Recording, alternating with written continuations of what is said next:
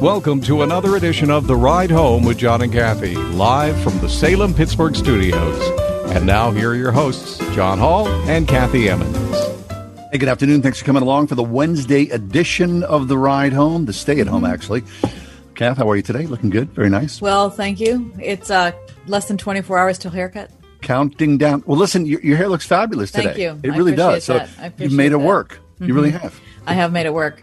I should take one photograph before I get my haircut of what it really looks like with zero attention to it because it is shocking. Is that like first thing in the morning? It's first thing in the morning. It's the middle of the night. It's whatever. Mm-hmm. It's really, it's really, really terrible. But my friend Amy English, who's been a guest on this program Mm-hmm. tomorrow at 9 a.m., is going to make sense of this. 9 a.m. The world changes. Fabulous. Uh-huh. Yeah, All right. I'm sure that you'd like to cover that. Like yeah. Now, you said yesterday you might go uh, super short, doing a little pixie. I'm no, not a pixie, Oh. not a pixie.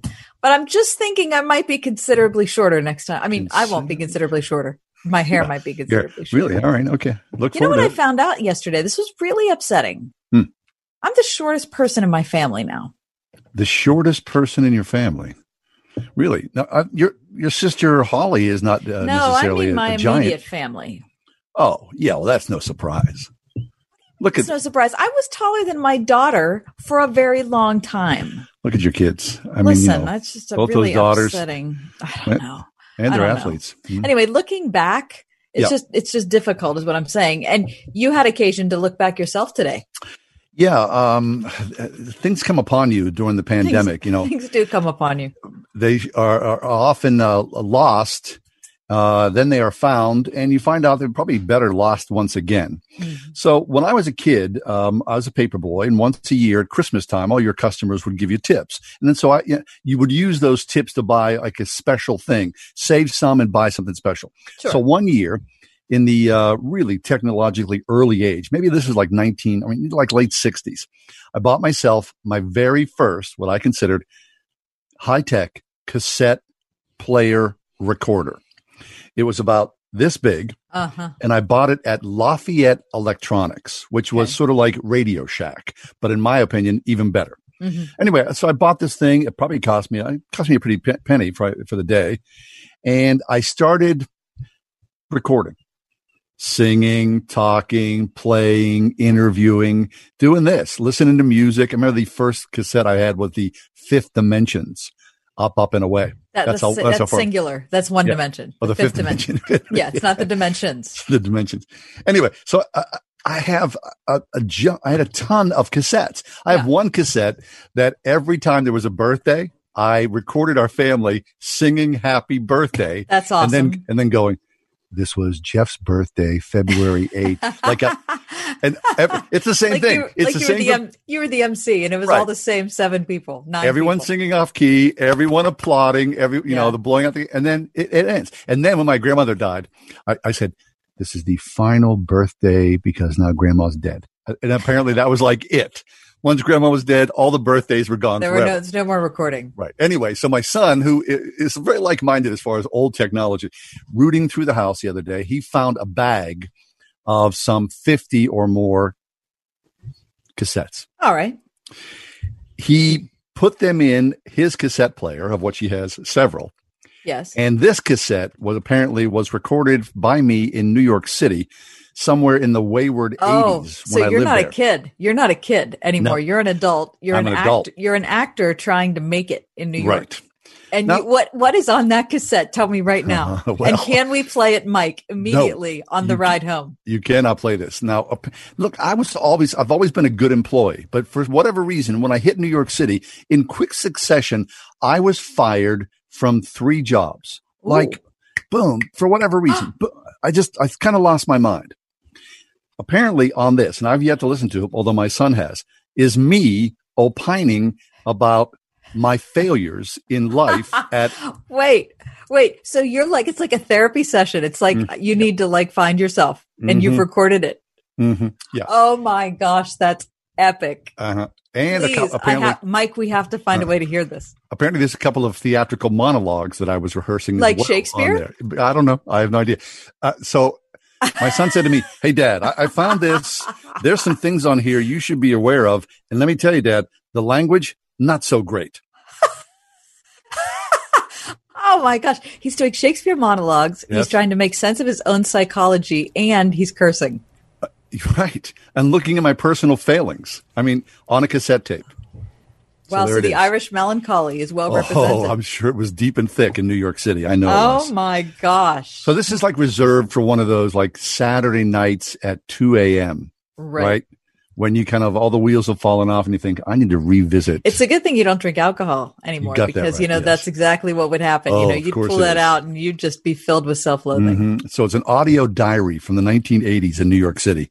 Not a good thing. Mike, what could we buy for John's son that would allow him enough freedom to decide to share that with us? I don't even think we No, need no. to buy any him buy him anything. I think uh, No, no. the fact that we could just play this on air would and uh, oh, please do not. his son can watch his reaction is uh, is not priceless. Wouldn't that be something else? yeah, that bag. I'm, I'm going to find that bag, all those cassettes, and they're going to go someplace else. They'll be find their way in the pandemic somewhere. I can't wait to hear more about that, but not Good, on good. today's show because we just don't have the space. We got too many other great things to talk about. Yes, we do. All right. In our five o'clock hour, a couple things. Uh, Aunt Jemima's name and image is going to be dropped by Quaker Oats, right? Yep. We're moving into a new era. We need to be aware of more things. So we'll talk about that at five o'clock. Also, uh, Mayor Peduto announcing formation of a community task force on police reform. That's good news. Also, we got a couple celebrity birthdays. And coming up in this hour, the happiness quotient in America, John, at an all time low. Yeah, that's sad news. That is really sad news. Mhm. All right, but then coming up in just a few minutes, um, All, li- all lives matter. Yeah. Well, no, no, not necessarily so. Here, it, it, that should not be the response. Excuse me, Mhm. when someone says Black Lives Matter, it just shouldn't be. We'll talk Right, so about we'll- that in a few minutes. All right. Rod- Roger Olson from Baylor, Texas, from Baylor University in Texas, coming up next. Very nice. The Wednesday edition of the Ride Home with John and Kathy here on Word FM.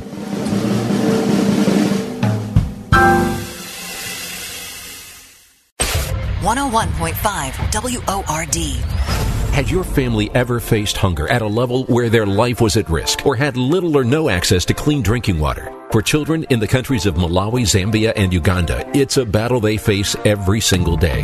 Word FM and Cross International is asking for your help to provide life-saving resources for children in these African countries to solve this crisis and assist with COVID-19 efforts. A $62 one-time gift provides food, water, COVID-19 assistance, and a Bible. You can get involved right now by calling 866-806-2977 or look for the Cross International banner at wordfm.com. We're all thinking a lot more about staying safe these days. Windows R Us Pittsburgh is no different. When it comes to working around your home, Windows R Us remains committed to the safety of you and your family. For roofs, gutters, and downspouts, siding, and of course, windows, Windows R Us Pittsburgh can answer the call. With over 50 years of home remodeling experience, Windows R Us has earned its reputation as the area's premier exterior replacement company. And all work will be done in strict compliance with the government's social distancing guidelines. If you've had damage, you may be eligible for a free repair or replacement.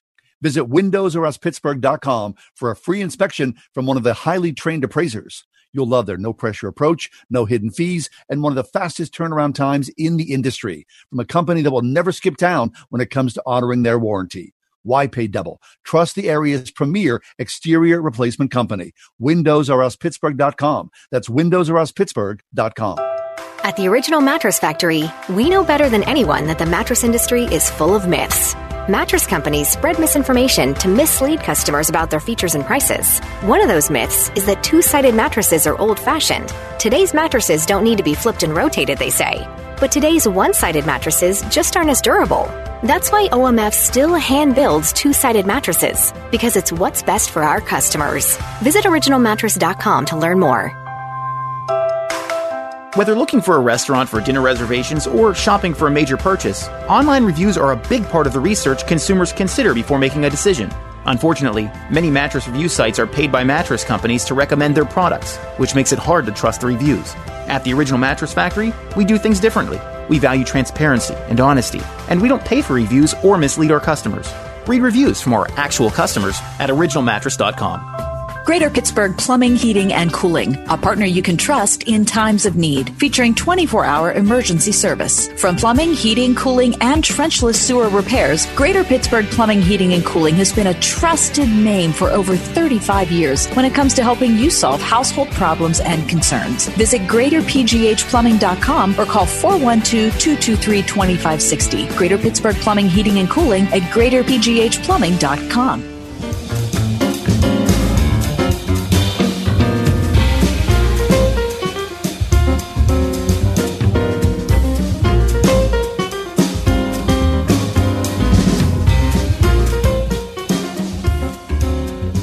We've been talking a lot, uh, of course, uh, the last couple of weeks, along with most of the nation, about Black Lives Matter.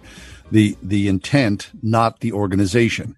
But when people, you know, you first heard Black Lives Matter, people would say, a lot of people would say, well, yeah, well, yeah, sure, but all lives matter. Roger Olson is back with us, and he's written a piece called The Problem with All Lives Matter. Roger Olson is the Foy Valentine Professor of Christian Theology of Ethics at George W. Truett Theological Seminary at Baylor University. He posts regularly and writes regularly at the blog at Patheos. Roger, welcome back. It's been a while. How are you, sir? Oh, thank you. It has been a while. I was just thinking about you the other day and wondering if I'd been uh, expelled or something. It's been so Oh, long no. since I'd heard. No, no. So I'm glad No, to no, hear no, from you. believe Thank me. you for calling. Yeah, we're always happy to talk to you, Roger. We are. And Oh, good. I guess the que- I guess the question is, and I can't tell you how many listeners have asked us this, or you know, since we started talking about um, race in America so specifically after the death of George Floyd, people saying, "So what's the big deal? Why me saying all lives matter? Why does that make people mad?"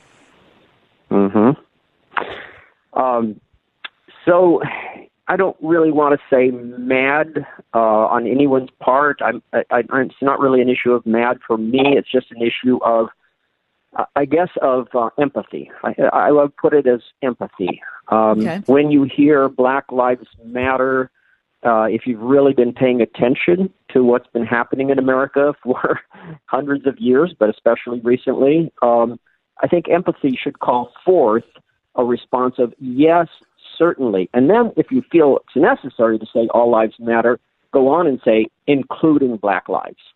That's all I'm saying. Right. Because sometimes I get the feeling that when people say all lives matter, um, they don't really recognize that some people don't think that includes black lives.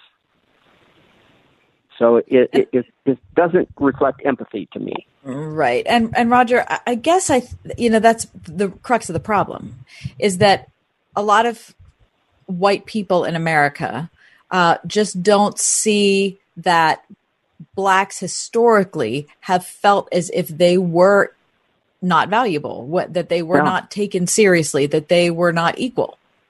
and that's still true today, of course. And uh, I have many black students, and uh, when I can get them to be really verbal in class and honest with their feelings, because they do hold back. They don't. They don't want to make anyone angry or or stir the pot or upset the apple cart or whatever you know metaphor you want to use. But when I can get them to speak about their own experiences, they all say the same thing that they feel left out, that they do not feel really included, and and they feel f- fearful uh, course. About driving at night, for example, and being pulled over by police. They don't know what's going to happen to them. Whereas I, as a white person, never feel that way. Right. If I get pulled over I- by police, I feel confident that I'm okay. And Roger, I think probably the big thing, and you talk about this in the problem with All Lives Matter, is that there are two distinct uh, connections to history in this country white history and black history. And certainly, if you're a black person in America, your history of, of, of your people, right, your people, and how they've uh, lived their lives is totally different than mine or yours here in Pittsburgh or in Texas. It's just to- totally Yeah. distinct. I mean, I think a lot of people don't even think about lynchings or any of of race problems at all that's been in existence for a long time. Yeah, yeah, that's true.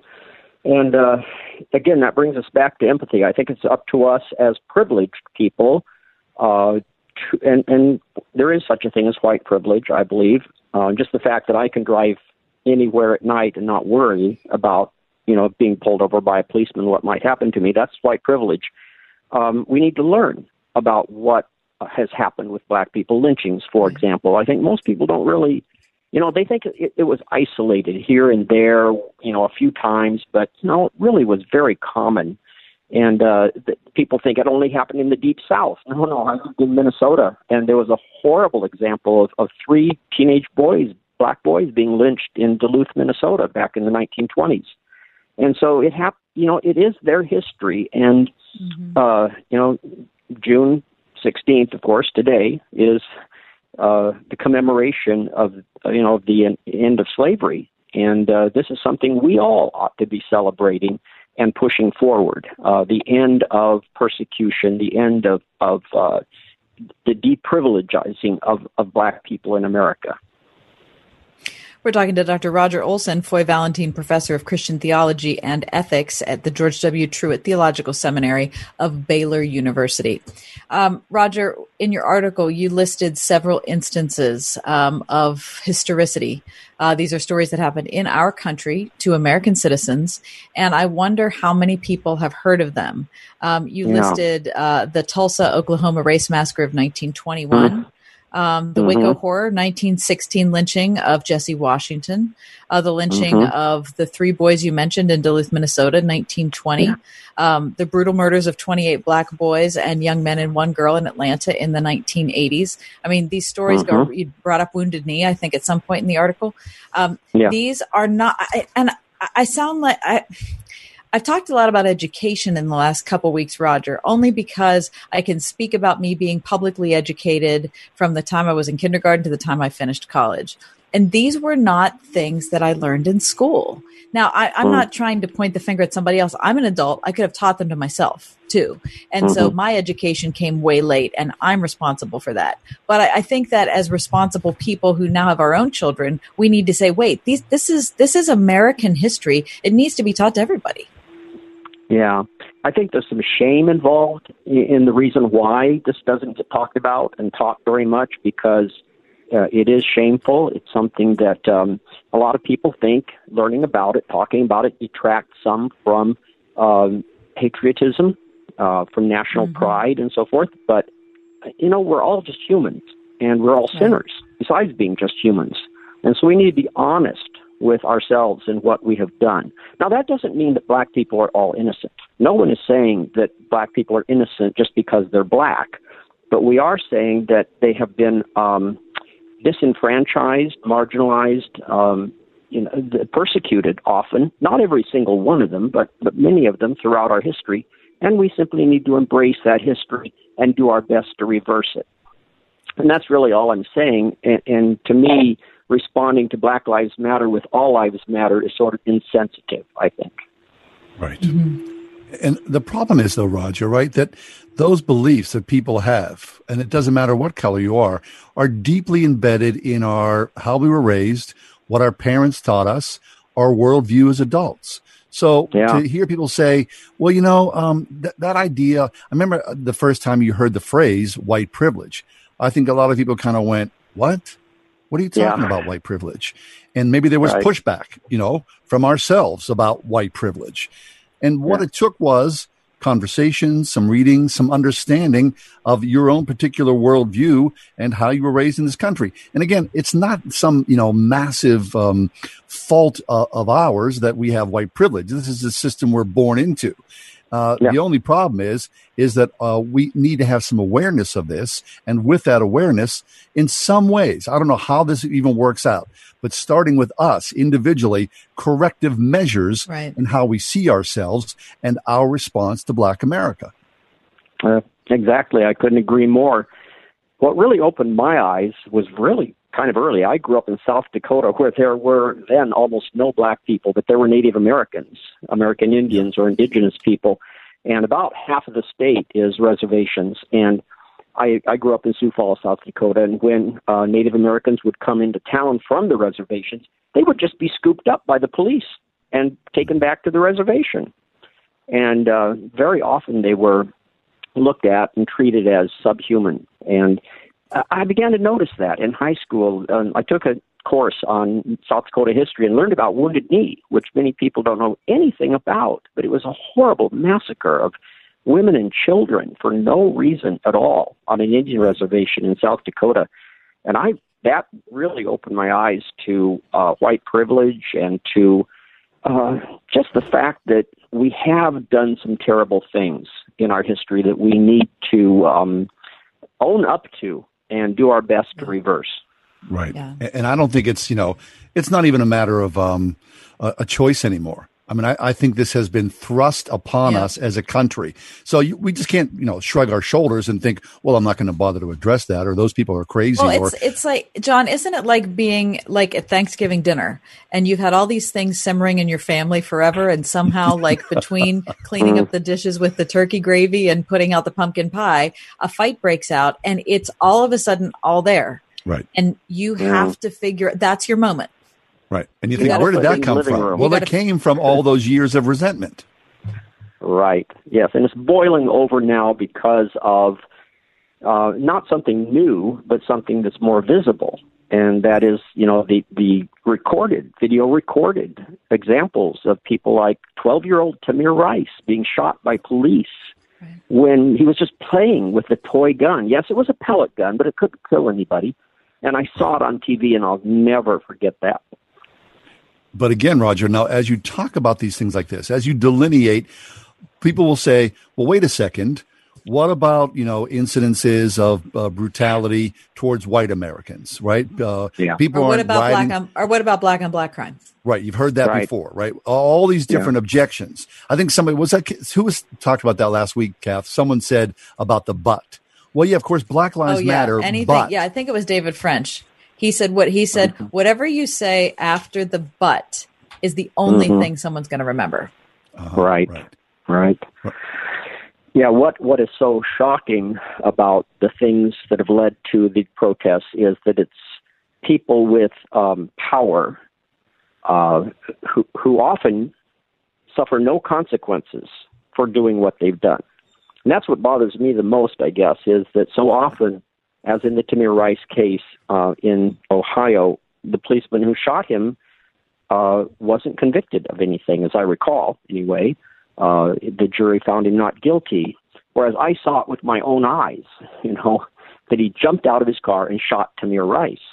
And, uh, you know, if, it, if that had been a white boy, I think there would have been just an outrage throughout the country. And so now there is an outrage because it was a black boy and he didn't deserve that. Mm-hmm. The same with George Floyd and so many others that we could could name. But often there's no real consequences. Um, you know, people have said, right. "Oh, well, you know, there must have been something that justified that." No, there wasn't. Mm-hmm. Yeah. Well, the only a friend of mine said this to me years ago. The only response to the only appropriate response to Black Lives Matter is the word yes. Uh, yeah, Roger, it's exactly. been a pleasure to speak to you. It's been a long time, and we want you to know that yeah. we're not mad. We haven't oh, rejected you in any way, our friend. No, Roger. I no. do take some risks on my blog, so sometimes I wonder, you know, oh, uh, yeah. what the consequences are. So thank you for, for affirming that. no, you have a seat at the table, Roger. You are welcome here thank always. You. Yes. Well, thank you. It's good talking to you again. Mm-hmm. and you as well. Roger right. Olson, um, really just been a regular on our show over the many years. Oh my gosh, and, a lot. We've known Roger a long time. Yep. Uh, yeah. We've disagreed about a, a lot of things, haven't we? Yes. Thank you. Uh, the, the, only I'm thing still, that hasn't I'm come still, up today I'm, is the Arminians. Listen, I'm still a Calvinist, and he can't stand it. well, I still I just keep praying for you. Let's take a break. We'll be back You're in a few minutes. Because God predestined you to be. So, hey, you know. oh, he had to get that last nudge in, didn't he? Yes, he did. Yes. Yeah. We're going to step away here for just a minute. Uh, when we come back, uh, when's the last time you looked at a soap opera? When did you watch? I mean, oh my gosh. A soap opera? Well, uh, if you're a soap opera fan, The Bold and the Beautiful is back in production again with some weird. It's totally dis- normal to be constipated with belly pain, straining, and bloating again and again. No way. Maybe it's occasional constipation.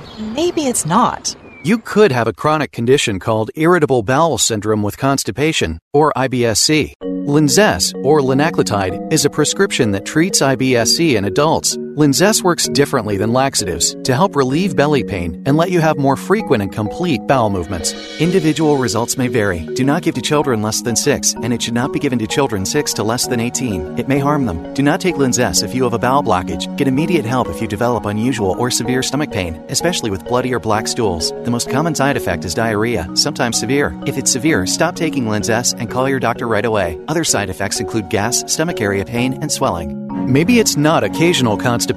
Learn more at linzess.com or call 1 800 LINZESS. You may be able to talk to a doctor online. Visit linzess.com, sponsored by Allergan and Ironwood. Moms sure do wear a lot of hats, and these days she's wearing a few she hadn't expected, like homeschool teacher, mask maker, hand washing enforcer, social distance shopper, toilet paper finder, parent checker inner, screen time negotiator, personal space administrator, and make sure everyone's happier, safer, and healthier. And to help you appreciate her, Trinity Jewelers is now open. Like hats, the best gifts are unexpected. At trinityjewelers.com. If you are a caregiver for a family member or loved one, this is an important message. Excel Home Care will pay you to take care of your family member or loved one. Yes, you heard right. You can actually get paid to provide care for those you love. To learn more, contact XL Home Care today and get started right now. Care and quality when you need it. XL Home Care, 412 212 8950. 412 212 8950. XL Home Care, a help at home company. I had a great time this morning with my dentist. She just made me feel so comfortable. To patients of Dr. Megan Stock, she's more than a great dentist. She's an answer to prayer. She makes you feel so calm. Didn't make me feel shameful about the condition of my teeth. We just love to talk about the Lord and what's going on in our families. I am confident that when I'm finished that I'm going to have a bright beautiful smile, which I really wanted to have for a long time. She does fabulous work. Perry Highway in Wexford at stockfamilydentistry.com. With thousands of locally owned Napa stores across the nation, chances are that wherever you call home, they do too. So whether you stop by your local Napa Auto Parts store, a Napa Auto Care Center, or visit Napa online, you can count on Napa Know How. 101.5 WORD FM Pittsburgh. On your smart speaker by saying play the word Pittsburgh and on your phone via the Word FM mobile app, iHeart, TuneIn, and at radio.com.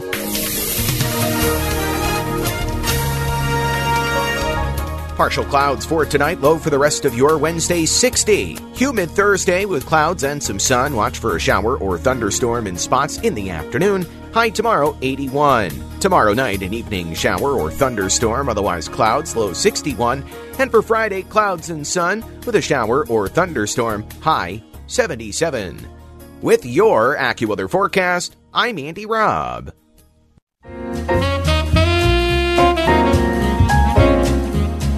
In my ill fated career as an actor, I appeared several times on the soap opera The Young and the Restless, Mm. which uh, was shot in Manhattan for a period of time. Which again, I would love to get my hands Uh-huh. on a Yeah. uh, recording of. Right. And of course, I was as generic as generic can be. Um, I, I played most of the time a bartender, which, you know, Okay. involved two, two or three lines. They were called, they were called under five, which was a pay category. So I wasn't really a seminal character in the event. However, for the first time in a long time, soap operas are back in production. The Bold and the Beautiful has been, um, like most things. Is uh, that still on TV? Yes, it is. Uh, as a matter of fact, uh, um, I looked at it today. I looked on the TV listings. I think it's on like I'm not sure one one o'clock or something like that. One thirty, I think, uh, here on CBS locally.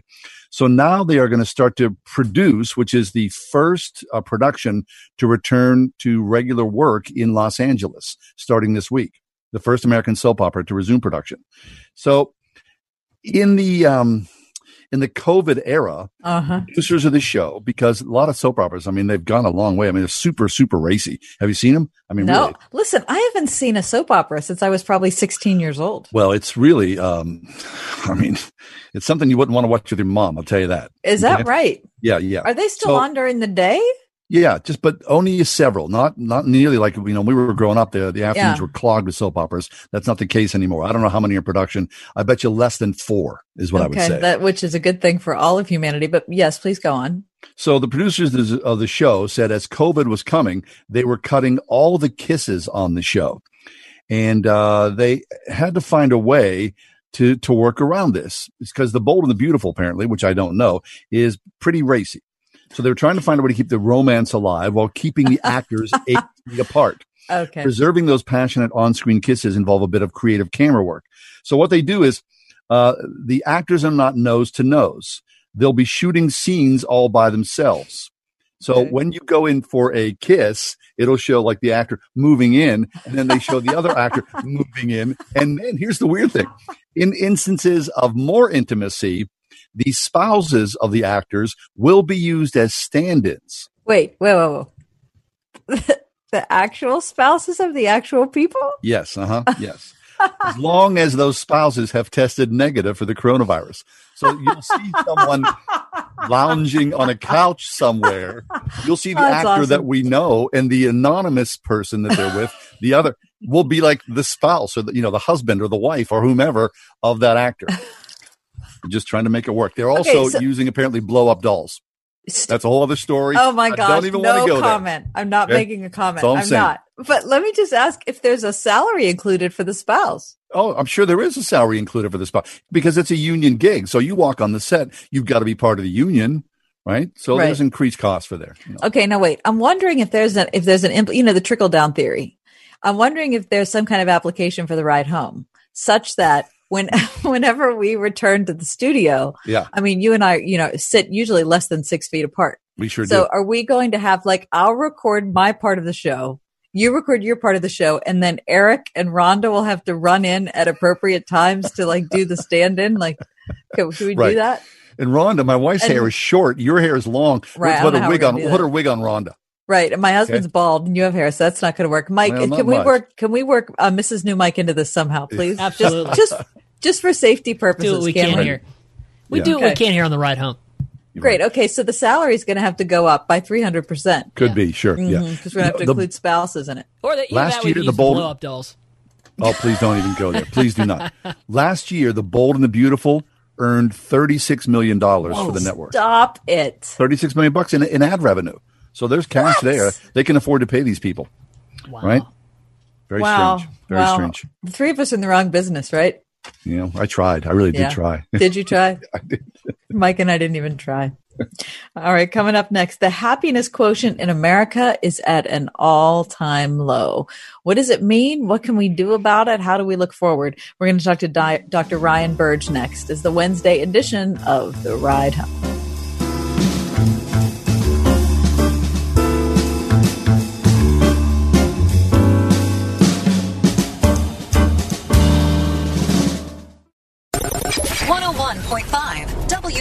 WORD. Pittsburgh's favorite Christian music on the weekends.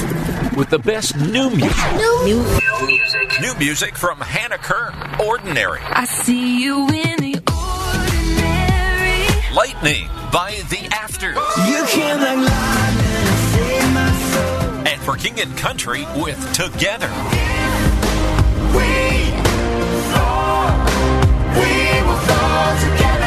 The best new music and Pittsburgh's favorites. Brought to you by Trinity Jewelers and Dennis Spira and Associates. 101.5 Word FM on the weekend.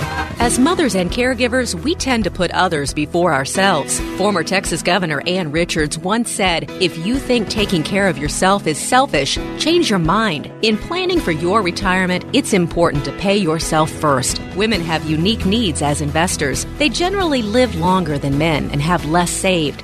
Kurt Kanodik and the team at Accurate Solutions Group have developed a complimentary guide to help women achieve financial independence called 10 Tips to Help Empower Women Investors. This guide addresses the reasons every woman should have a financial plan of her own. For your copy of this guide from Accurate Solutions Group, call or text TIPS to 412 515 3555. That's 412 515 3555. Don't put others' retirement plans before your own. Take the first step toward your financial independence today. Call or text TIPS to 412 515 3555. Investment advisory services offered through ASG Investment Management, LLC.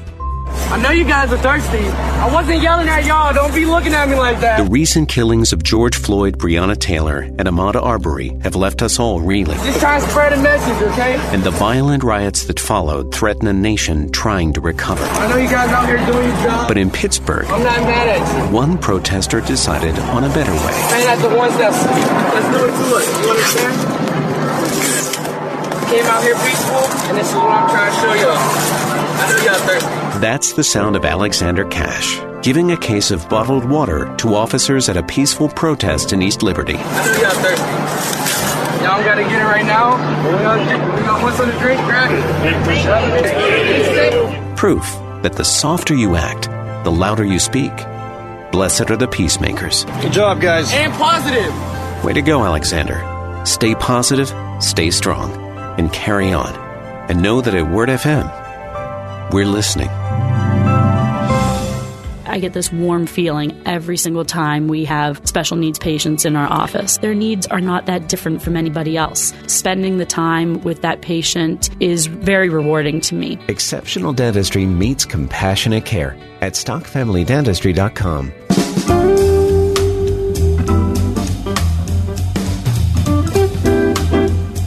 Remember uh, New Year's Eve 2019, people were going, oh, thank goodness this year is Yep. over. I mean, you can't get any worse than this. really? Okay, so here we are. Uh, we are mired in uh, the uh, pandemic. We have economic craters. Um, people are just protesting. I mean, it's just uh, layer after layer after layer of discontent and anger. So, who's happy in all this mix? Dr. Ryan Burge is with us. He's professor of political science at Eastern Illinois University, where he teaches American institutions, public administration, and international relations. His research focuses largely on the intersection between religiosity and political behavior, especially from an American context. And Ryan, welcome back to the show. You've been doing stats, looking at stats about the happiness of America. We do not look like a happy cr- crowd, do we? No, no. So the General Social Survey has been asking this question of Americans every two years since 1972. How happy are you? Very happy, pretty happy, or not too happy? And the very happy number has never gone below 28.6% in the last 46 years. It was 31% in 2018, and they just released the 2020 data, and now it is 14%. So the rate of very happy Americans has dropped in half in the last two years, or at any point in the last 46 years, we're half as happy now as we were uh, in 2020 versus maybe 1982, for instance. Wow. Wow. Do we have any data on what has contributed to that? I mean, we can all guess, but is there is there any actual like scientific stuff we can point to? Well, it's very early, right? So a lot of the data that we have, um, like this GSS data comes out every two years, and they're doing it right now. So they're releasing it sort of drips and drabs on their side. They're not giving it to us yet. So we really can't see in terms of it's a health problem, if it's a financial problem. But we've got to think it's all those things, right? I mean, COVID really attacked everything about our lives financially, economically, socially, spiritually. All those things are, you know, have been completely upended over the last three months and things we've never seen before in American society societies happen. And we don't know how to cope with change very well, especially when it's socially isolating change like we have right now. Right. So Ryan, uh, in in something like that, a survey like that, I'm sure there's you know uh, gradations, right? Very happy, happy, somewhat happy, uh, Yeah, in despair, and it goes on and on and on. I wonder, you know, what the I mean, because very happy, of course, is it probably the you know the very top of happiness, right? I mean, I don't think there's like a category for ecstatic or over the moon. So you know, Yeah. very happy is what you got. So they actually asked the question, how socially isolated do you feel in the last couple weeks? Um, in 2018, about 23% of Americans said they felt um, somewhat isolated, and now it's 50%. Um, I think we can all say, yeah, I mean, that's a dramatic decline. And we know that, you know, human beings are a social species. That's, that's part of who we are. For instance, the American Psychological Association came out and said that solitary confinement in prisons is actually a form of torture and it needs to end uh, because our brains are just wired for connection. And when we isolate ourselves for such a long period of time, it's gonna it's gonna hurt our mental health somehow. It's gonna hurt our happiness somehow. You know, add in the fact that a lot of people are in financial distress. It really is just a recipe for disaster for our own mental health right now. So in, in that, again, back to that survey, do they talk about faith at all? I mean, do they break people's faith uh, life down at all? Yeah, so I have other data about how people believe in God and how that's changed over time. Um, the question is, you know, what do you believe about God? Are you certain that God exists? Do you believe but have some doubts? And it goes all the way down to, you know, I don't believe in God at all, which is sort of like our atheist response. Um, and we know that belief in God has dropped 15% amongst both men and women over the last 46 years or so. Um, we don't have the data for 2020 yet, but a lot of people have speculated whether you know it's going to drop again, you know, precipitously from 2018 to 2020 just in belief in God. Although there are some numbers I've seen that, that really heart me. For instance, the American Baptist Church has released a survey. 84% of churches that went online said that their number of members has either stayed steady or gone up since COVID happened. So there might be some evidence that people are actually going back to church and going back to faith, kind of looking for answers and all this stuff. Good. And maybe Yeah. the church is the solution to that, right? Fabulous.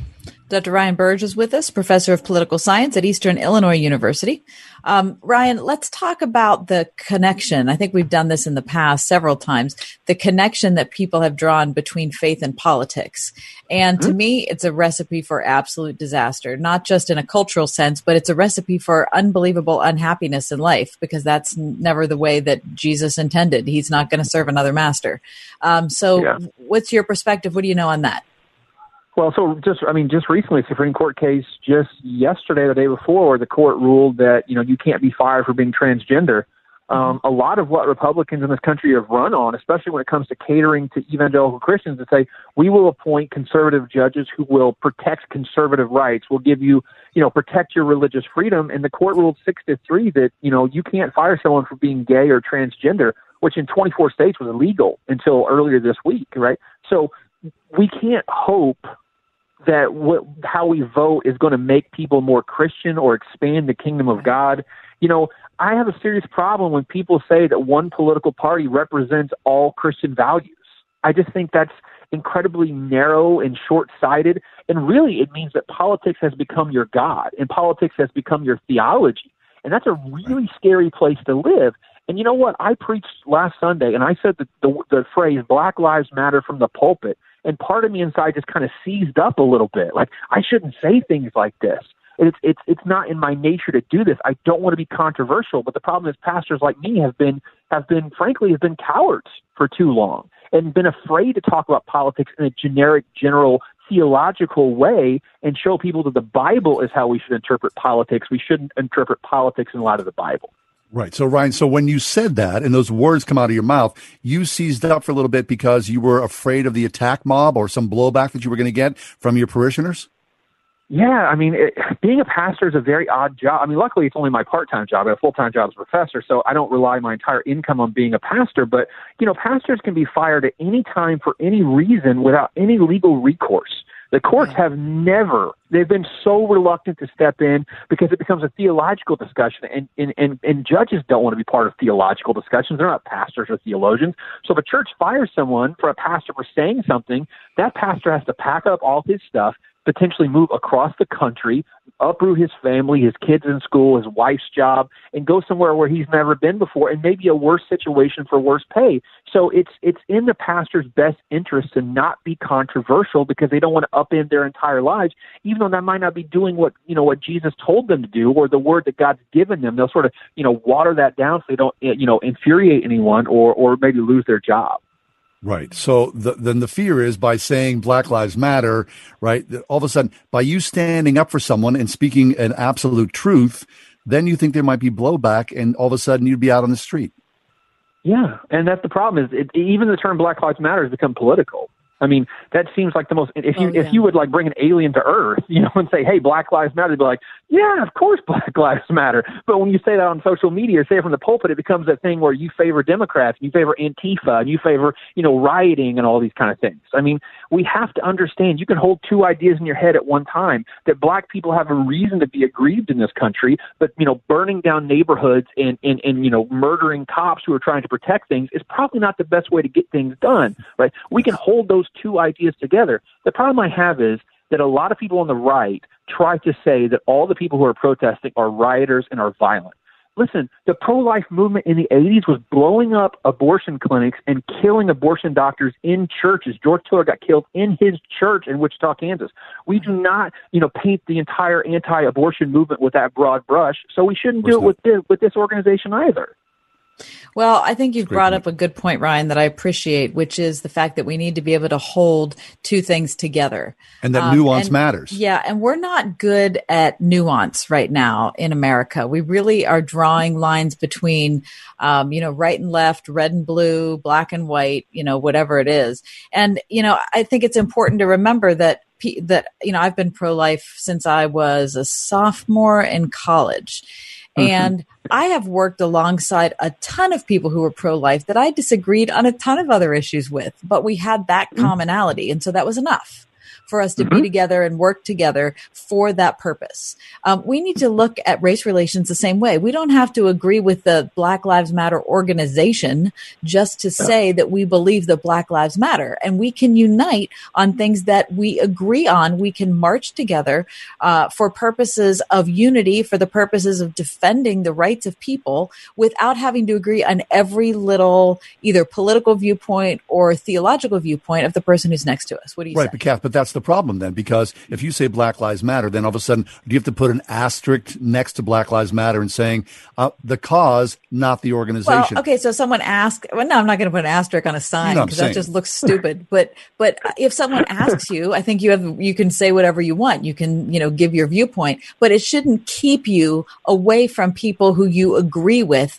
on this issue. You should be able to march with them and be united on this one thing. Ryan, I think that's beautiful, right? Like we've, you know, like we've made it like changing your mind is a negative thing. I remember in the 2004 presidential race, you know, uh, John Kerry was called flip flop, and I remember the Republican convention they brought flip flops to the convention, and we're chanting flip flop, right, flip right. flop over and over. You remember that? Like, Yes. how is that a negative thing in American society to change your mind on things? Like that should be applauded. Like we should stand up and go, "You are a thinking, rational human being." Like we're so proud of you for getting new information, actually bringing that in, internalizing that, and changing your opinion based on that information. That's what if this. I hope if this whole Black Lives Matter movement does anything in the, in the killings of Ahmaud Arbery and George Floyd have taught us anything is there's systemic racism in this country. It exists, and you ignoring it doesn't make it go away. We need to have a real long look at ourselves and a national conversation about what it means to be non-white in this country because it means you're being treated treated differently by the police and the, and the governmental institutions. And that's and I wonder, it, it- Ryan, if that's even if that's even a possibility. Because if you open the door to a conversation, which of course we all agree is very necessary, who is leading the conversation, right? Who is welcome to the table to inform and to comment on what this whole situation is all about? Yeah, I found so much. Um, um, um, uh, I've been uplifted a lot by Mitt Romney recently. I mean, he's a guy who, you know, like he's a Republican and he stands for a lot of small government, you know, conservative principles. But he also marched with protesters and said clearly to a reporter, "I believe that Black Lives Matter." And I thought, holy cow, like this guy's going to catch so much grief from his own party by saying these things. I love when people are willing to cross the aisle and are not just blue on everything or red on everything. if you are, if, if if you can't disagree with your party about one thing, then you're brainwashed. Okay, you're in a cult, not a party. That our parties are so all over the board on all these issues. We have to understand it, it's not a, a, a, good thing to be a hundred percent Republican or a hundred percent Democrat. I think that's a negative thing. I think we should be able to criticize our own party as much as we criticize the other party about what they believe, and we should be able to vote for both parties and not be seen as weak or flip flop or we can't make up our minds. Yeah. All right, that's Dr. Ryan Burge. You heard him, Thank professor Ryan. of political science at Eastern Illinois University, where he teaches American institutions, public administration, and international relations. He does research as well, and we're always happy to have him on the program. So, Ryan, thanks for being with us today. Thanks, John and Kathy. I, always, I love being on the program. Mm-hmm. My great pleasure. Take a break. Come back uh, this Celebrity Wednesday. birthdays. Uh oh, celebrity birthdays. We haven't done this for a long time. Know. Right? People, uh, famous people are having birthdays. It is a a good one. one. Okay, Mhm. look forward to it. Stick around for that.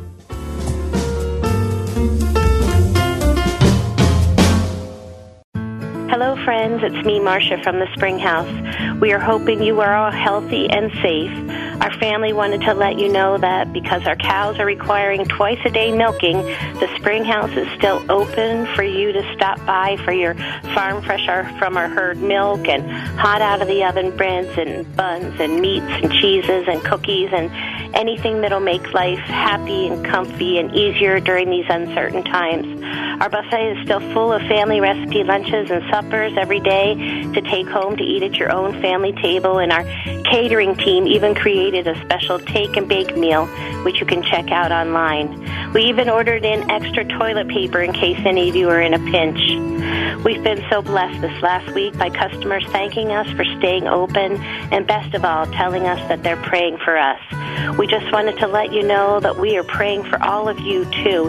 Here's a big hug from all of us at the Spring House to you. We love you. We're all thinking a lot more about staying safe these days. Windows R Us Pittsburgh is no different. When it comes to working around your home, Windows R Us remains committed to the safety of you and your family. For roofs, gutters and downspouts, siding, and of course, windows, Windows R Us Pittsburgh can answer the call. With over 50 years of home remodeling experience, Windows R Us has earned its reputation as the area's premier exterior replacement company. And all work will be done in strict compliance with the government's social distancing guidelines. If you've had damage, you may be eligible for a free repair or replacement. Visit windowsoruspittsburgh.com for a free inspection from one of the highly trained appraisers. You'll love their no pressure approach, no hidden fees, and one of the fastest turnaround times in the industry from a company that will never skip town when it comes to honoring their warranty. Why pay double? Trust the area's premier exterior replacement company. WindowsRUsPittsburgh.com. That's WindowsRUsPittsburgh.com.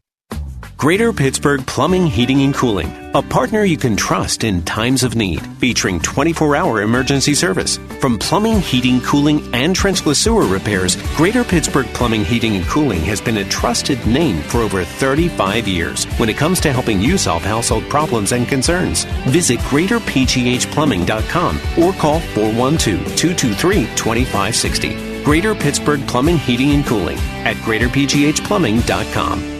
Every bride is unique, and at URB Bridal and Formal in Bethel Park, every dress is customized to celebrate her unique body shape. From size 00 to 36, high fashion, private label designs made to order, as flattering to your budget as they are to your neckline. Enjoy a personalized, no pressure luxury shopping experience complete with complimentary champagne and chocolate, and see the entire selection. Find a dress that celebrates you because you are beautiful at urbbridal.com.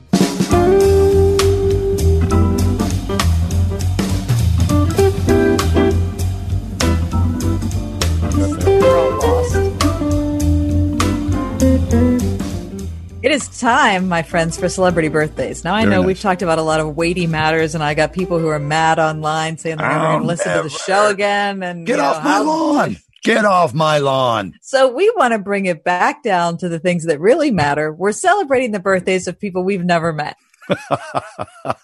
I mean, every day is a birthday, right? Every day Somebody's there's a birthday. celebrity with a birthday. Okay, so three people have birthdays today that we know of, Kath. Three people have birthdays. I would like to bring them up to you and Mhm. ask you to identify how old they turned today because you are scarily good at this. Okay, I got a good grasp, I think, of uh, the generation. Kendrick Lamar. Listen, I would not know Kendrick Lamar if I was Mm-hmm. walking down the street and fell over the man. I have Mhm. no idea. I don't know even know what he does. What does he Yeah. do? Okay, well, He's a he's a rapper. Okay. uh, and a performer and a poet and several other things. Mike, you have any idea how old Kendrick Lamar is? Don't you look it up. Don't you look it up. You're supposed to guess. Kendrick Lamar. I I'm gonna say uh, I'm gonna say 48. 48. Or, no, you're wrong. Kendrick Lamar is 33 today. I'd like to move on to Blake Shelton. Do you know who Blake Shelton is, Yeah, John? yeah, yeah, I know Blake Shelton. Yeah, I like Blake. I like Blake Shelton. Do you? Do you? Oh yeah. Yeah. I mean, I don't. My- you know, what what was the show that he was on? Uh, is it America's Got The Voice? That's how I know him. I don't know. I don't know his music probably at all, but I as Oh, a personality and as a guy behind the desk, I think, oh, that's an interesting guy. Okay. And how old do you think Blake Shelton turns today, John? Uh, that's a total shot in the dark. Um, Mhm. I've seen his face on TV a handful of times. And you don't really listen to his music, so you don't Uh, I don't really- listen to his okay. music. Um, Uh-huh. I'm just going to say, uh, since he's fairly new to me on the scene, uh, 41. Oh, it's close. He's 43. Hey, okay, all right, That's good. Mike, are you a Blake fan?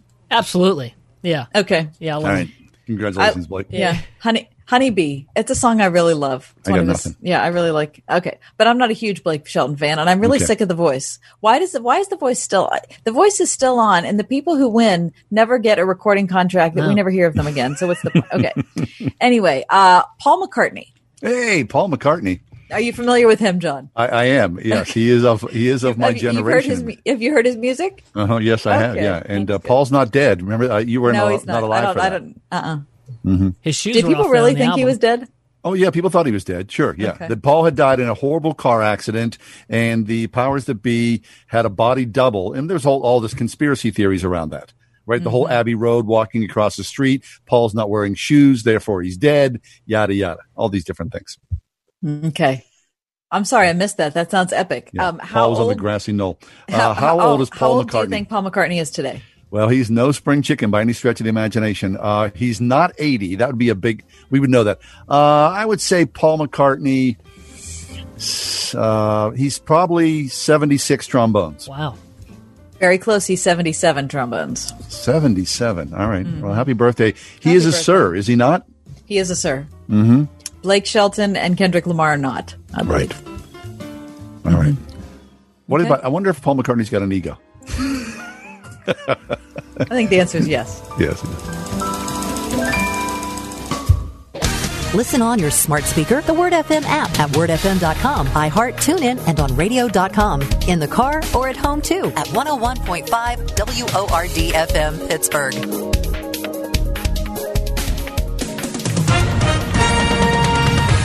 With SRN News, I'm Bob Agnew in Washington. Big news today in Atlanta. The County District Attorney Paul Howard Jr. announcing 11 charges will be filed against Officer Garrett Rolfe, including one for felony murder for the shooting of Rayshard Brooks after a confrontation at a Wendy's drive-through. He also announced that one of the officers involved will testify against Rolfe. Senate Republicans on Capitol Hill today took the wraps off of their own uh, proposals for police reform. Republican Senator Tim Scott of South Carolina leading the charge for the Republicans. He says the bill called the Justice Act sends a right message to African Americans. The Justice Act is considered the most ambitious GOP policing proposal in years. It's a direct response to the massive public demonstrations over the death of George Floyd and other black Americans. On Wall Street at the close, the Dow was down 170 points. This is SRN News. There was once a popular TV show called Voyage to the Bottom of the Sea. Now, the plot revolved around this fictional crew of a very cool submarine. And each week, the crew was met with this wild adventure and danger.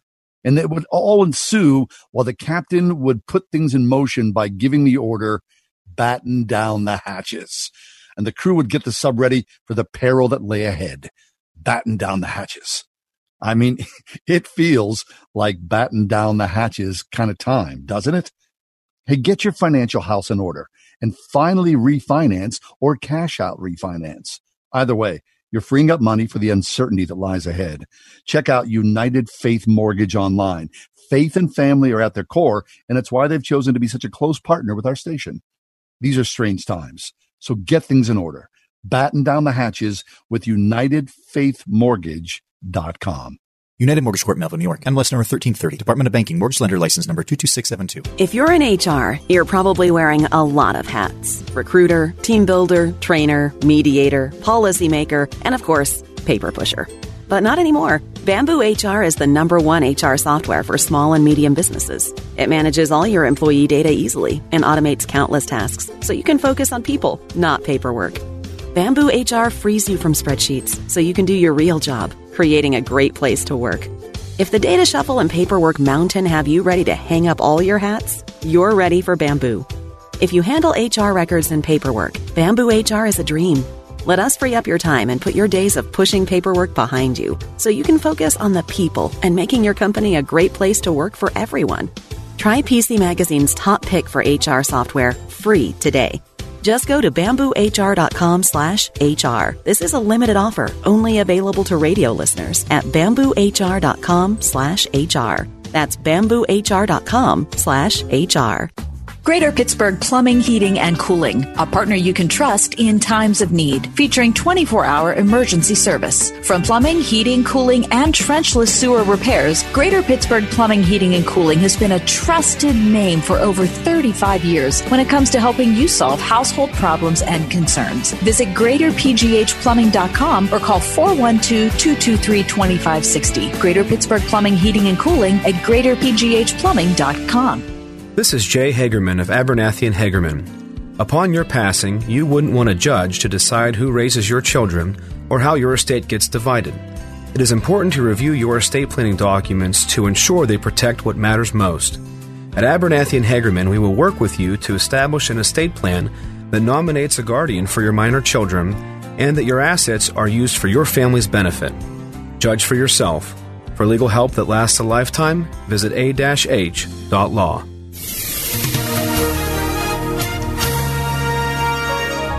Partial clouds for tonight, low for the rest of your Wednesday 60. Humid Thursday with clouds and some sun. Watch for a shower or thunderstorm in spots in the afternoon. High tomorrow 81. Tomorrow night, an evening shower or thunderstorm, otherwise clouds, low 61.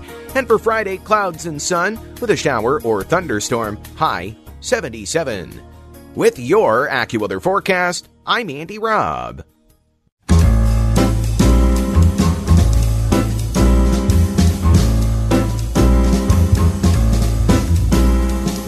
Welcome to another edition of The Ride Home with John and Kathy, live from the Salem Pittsburgh studios. And now, here are your hosts, John Hall and Kathy Emmons. Hey, good afternoon. Thanks for coming along. The Wednesday edition of The Ride Home.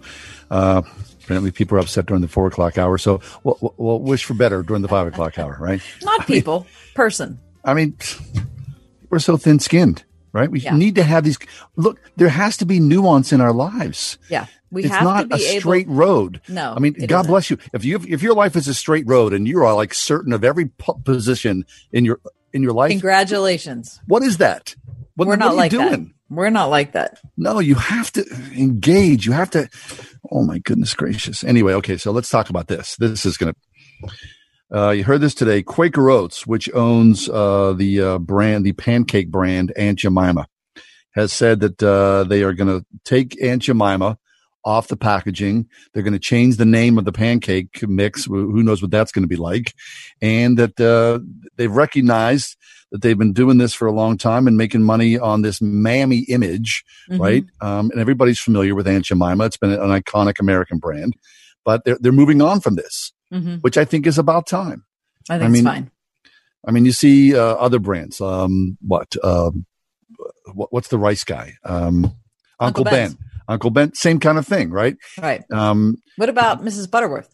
Mrs. Butterworth. You know, that's I guess the same thing. She's a, Is she's it? a yes. I think she was a ma- she was a Okay. mammy. You All can right. see that. I mean, you know, she had the little headscarf back there, and it is it's a black caricature. So log cabin's going to be the only one left. Well, I, you know what? I never bought Aunt Jemima or Log Cabin or Mrs. Butterworth. First of all, What my are you mother. buying? Well, mother would. My mother would never buy that, Kath. What is She's so what are you buying- buying instead? She's buying, you know, ge- generic brand, or she, you know, what we used to have when we were. Oh no, Mike, this is going to be good. All right, No, no. let's let's hear what my, what John had growing up on his pancakes. We never had like that kind of syrup. You know, we had Karo syrup. oh no! That's what we had. Oh, that's horrible. Karo syrup. I never had Aunt Jemima. I never. Oh, We bought the. My mother, you know, was saving every penny that she could. So that's what we ate. Wow. Okay. Well, I enjoy syrup and I enjoy artificial syrup like that. I don't, you know, Not pure re- maple syrup. real that costs like five hundred dollars. real, real, real maple syrup um is just and I think my palate's been ruined and I just don't like it. Yeah, yeah. But what I do- really? No, I do love myself some some Artificial. Aunt Jemima log cabin, No, no, Mrs. no. Butterworth, any of those. Wait, I'm you were just in Maine last year. Didn't you buy some real maple syrup to bring home? I I told you I wish I liked it, but I don't like it. Mm. I want to like it, but I'm I'm not evolved enough, and so I don't. Okay, this isn't syrup, but uh, Uncle Ben's. Do you Yeah. guys, Uncle you guys Ben's like rice. Uncle Ben's rice? Because that's going too. yeah, Yeah, probably so. Okay, so here's so how do you feel about that? I think it's fine. Who cares? Like Who if, if that bothers somebody, if that bothers somebody, then then let's get rid of it. It's not important. Like I'm not going to stand up and say no. We should keep Mrs. Butterworth or what? Who are we talking about? Aunt Jemima. Like Choose your hill to die on, Kath. Choose your hill- like I just. I Yeah. mean, if that bothers if that bothers people, and it seems like if that were me, it would probably bother me. So let's just ditch it. Yep. In a So press what, release. They're going to come up with a new a new brand. I mean, they're not going to move away from selling the product, are they? No, well, the Onion, of course, on the cutting edge, they have a new brand packaging where they had a black woman who is uh, dressed in a business attire with a briefcase, and it was Sh- Sheila, just Sheila. Are you kidding? no, that was just the Onion, Kath. I mean, it's Oh, the onion. Oh, I get Yeah. it. Oh, I Yeah. okay. Was- So they're saying, I- you know, there's an upwardly mobile black woman, and she's not Aunt Jemima, she's Sheila. Look which- how gullible I am. I'm like ready to believe you. So in the press release, the Okay. company said that the packaging without the image of Aunt Jemima would begin to appear in the fourth quarter of the year, and after that, the company the uh, company would rebrand. Rebrand. Mhm. We're starting by removing the image and changing the name. We'll continue the conversation by gathering diverse perspectives from both our organization and the Black community to further evolve the brand Okay. and make it one that everyone Great. can be proud of to have in their pantry. That's great. I'm happy to see it. Okay, so enjoy your ask- pancakes and waffles. Okay, let me ask you a question. Which one is shaped like a female person? Mrs. Butterworth. How do you? Are you sure? Yeah. The bottle. The bottle Yeah. is shaped. I'm looking at it right now. Yeah, it's yeah. Mrs. Butterworth. Yeah. Okay. It's the bottle. Okay. We had we had a classic moment when my uh, oldest daughter was very young.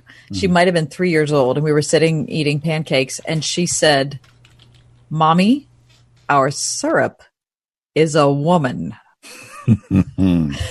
So ever since then, we've been partial to the woman shape because it was just Yeah, so yeah. hilarious at the time. So apparently, I haven't been buying Aunt Jemima anyway. No. But if you're buying Mrs. Butterworth, you might want to run to the store and buy a few bottles. No. If you're so I mean, invested in the brand, They can shape it like something different. I don't care that the you know. or you could humor- join Grace Hall and the Hall family and start uh, eating I- K-Rose syrup. That is really disgusting. Okay, so let me ask you this. So a Yeah. Gallup poll, a Uh-huh. Gallup poll um, says that U.S. national pride has fallen to a record low. A Well, I feel bad low. for people who feel bad about that. Okay, well, let, well, so let me ask you this. So if you were asked for this survey, if I contacted you via email or telephone, John, and I said, hi, I'm working for the U.S. National Pride Survey Company. Wait a Um, second. I'd go, first of all, that's bogus. and I'm going to hang up in like two seconds. Bye bye now. Okay. But imagine that you were feeling generous. Okay. Okay. And I asked you, Imagine. and I asked you, would you say you are extremely or very proud to be an American? Extremely, very proud, average proud, or not proud? I'm extremely proud. I'm very proud. I am very, very proud to be an American. Of course Okay. I am. Okay. Greatest country on the earth. It still is. Okay. I'm sorry. I'm not buying that. I'm drinking that Kool-Aid of like trying to downgrade America. Listen, Okay. anybody who doubts that, travel the world a little bit. Yeah, that's true. That go around true. the world and see how the other half lives because Yeah. you'll come back to this country and go, okay, despite all of its foibles and all of its blemishes, it's a fabulous place to live and die. God bless America. Yeah. Yeah. But saying that it's the greatest country to live in in the world doesn't mean it's a perfect country to live in. I Uh, think that that's be where we're heaven. getting right. exactly. Hello. good, good point. Okay.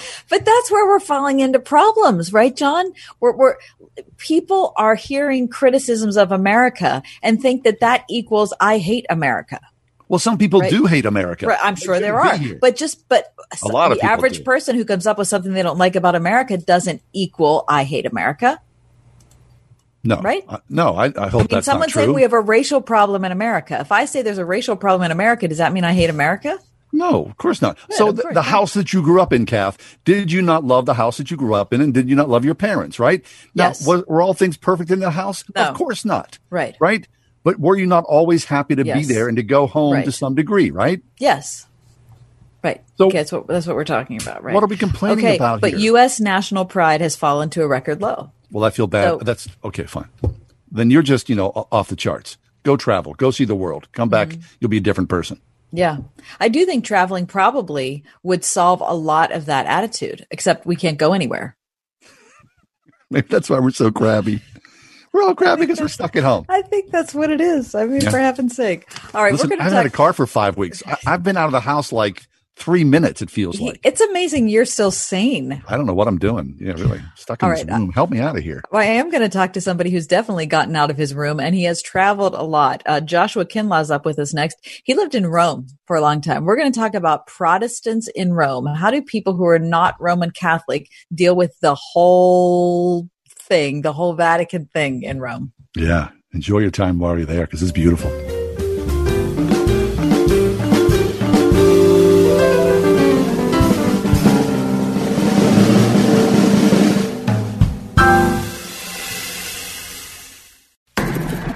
One hundred one point five WORD. Pittsburgh's favorite Christian music is here on the weekend.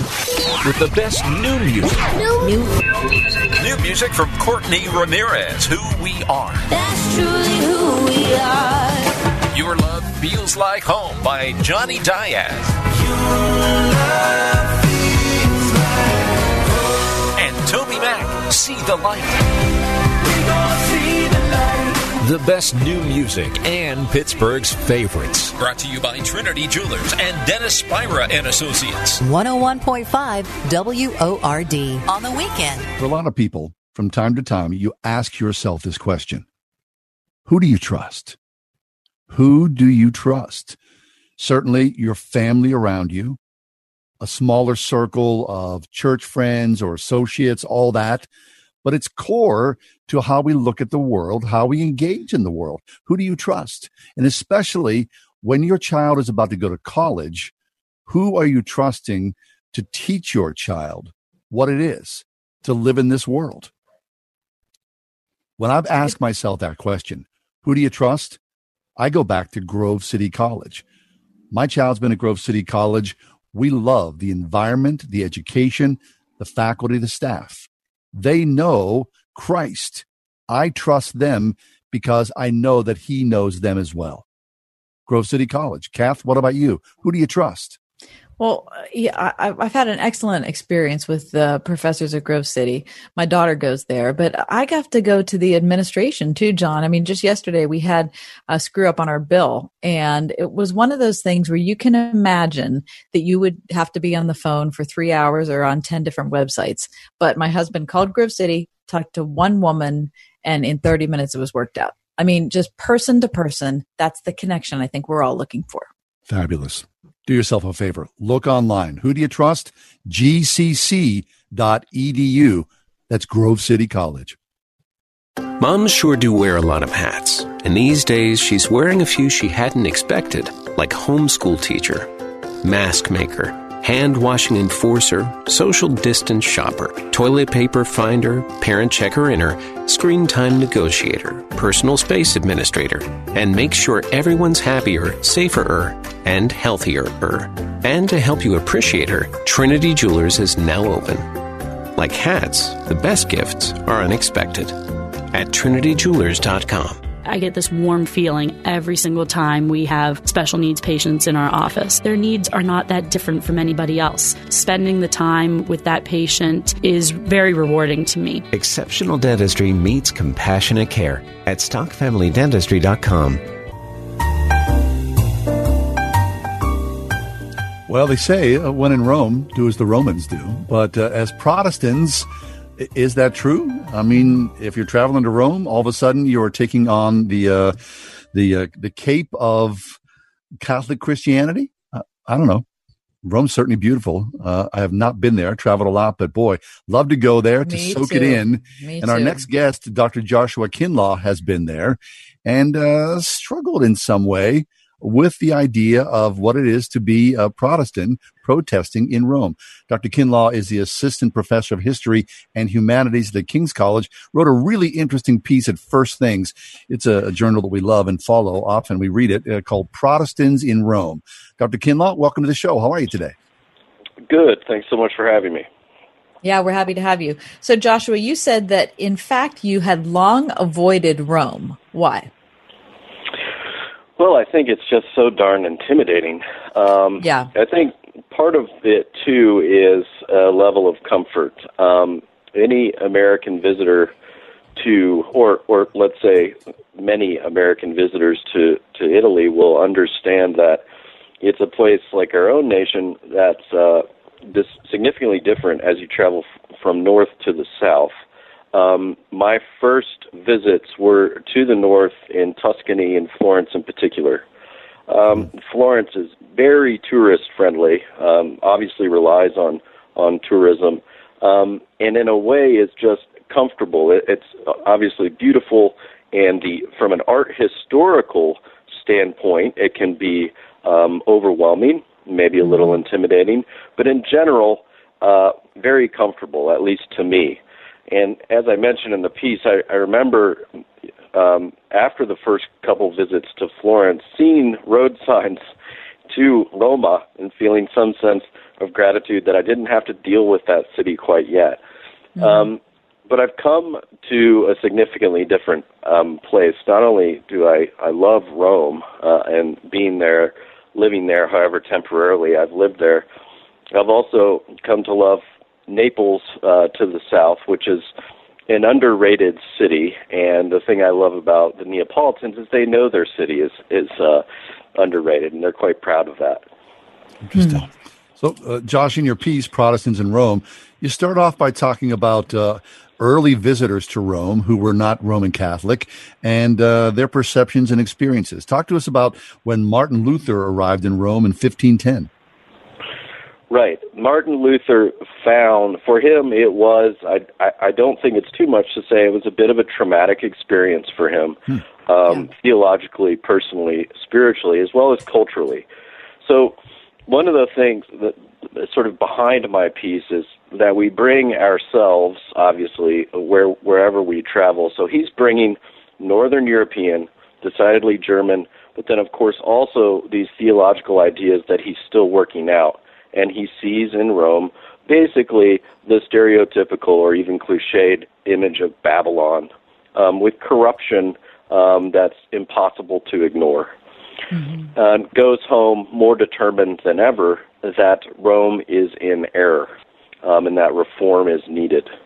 But really, that um, process, never, that that phenomenon, never really stops as we move later in history. As I mentioned in the piece, um, uh, there's the, the grand tour of the late 1700s, mid to late 1700s. Rome was um, the key destination there as well, or at least one of the key destinations. Right. But hey, Josh, too, for a second, talk talk for a second though before you go into it about the Grand Tour because um, that's something that's oh, really key for a lot of people, or was. So the Grand Tour is really the start, in some ways, of modern travel, uh, which is interesting.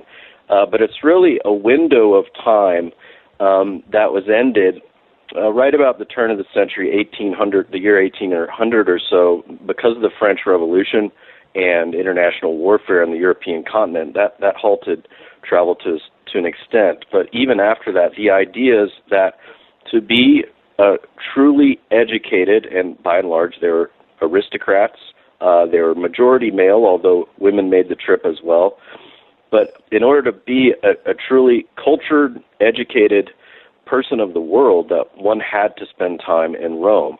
But the interesting thing there is for those travelers too, they're bringing their own culture and they're bringing in large part their Protestantism to the city.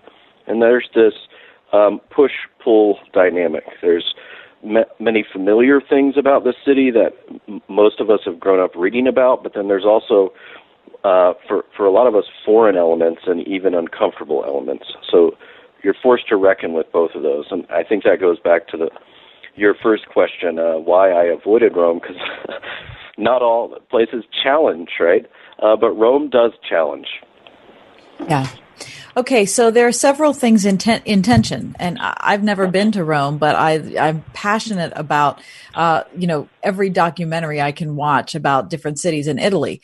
Um, but Rome is for any Christian, um, especially any Protestant Christian, you have to see that there are issues from the moment that you step there, the moment you even look into it.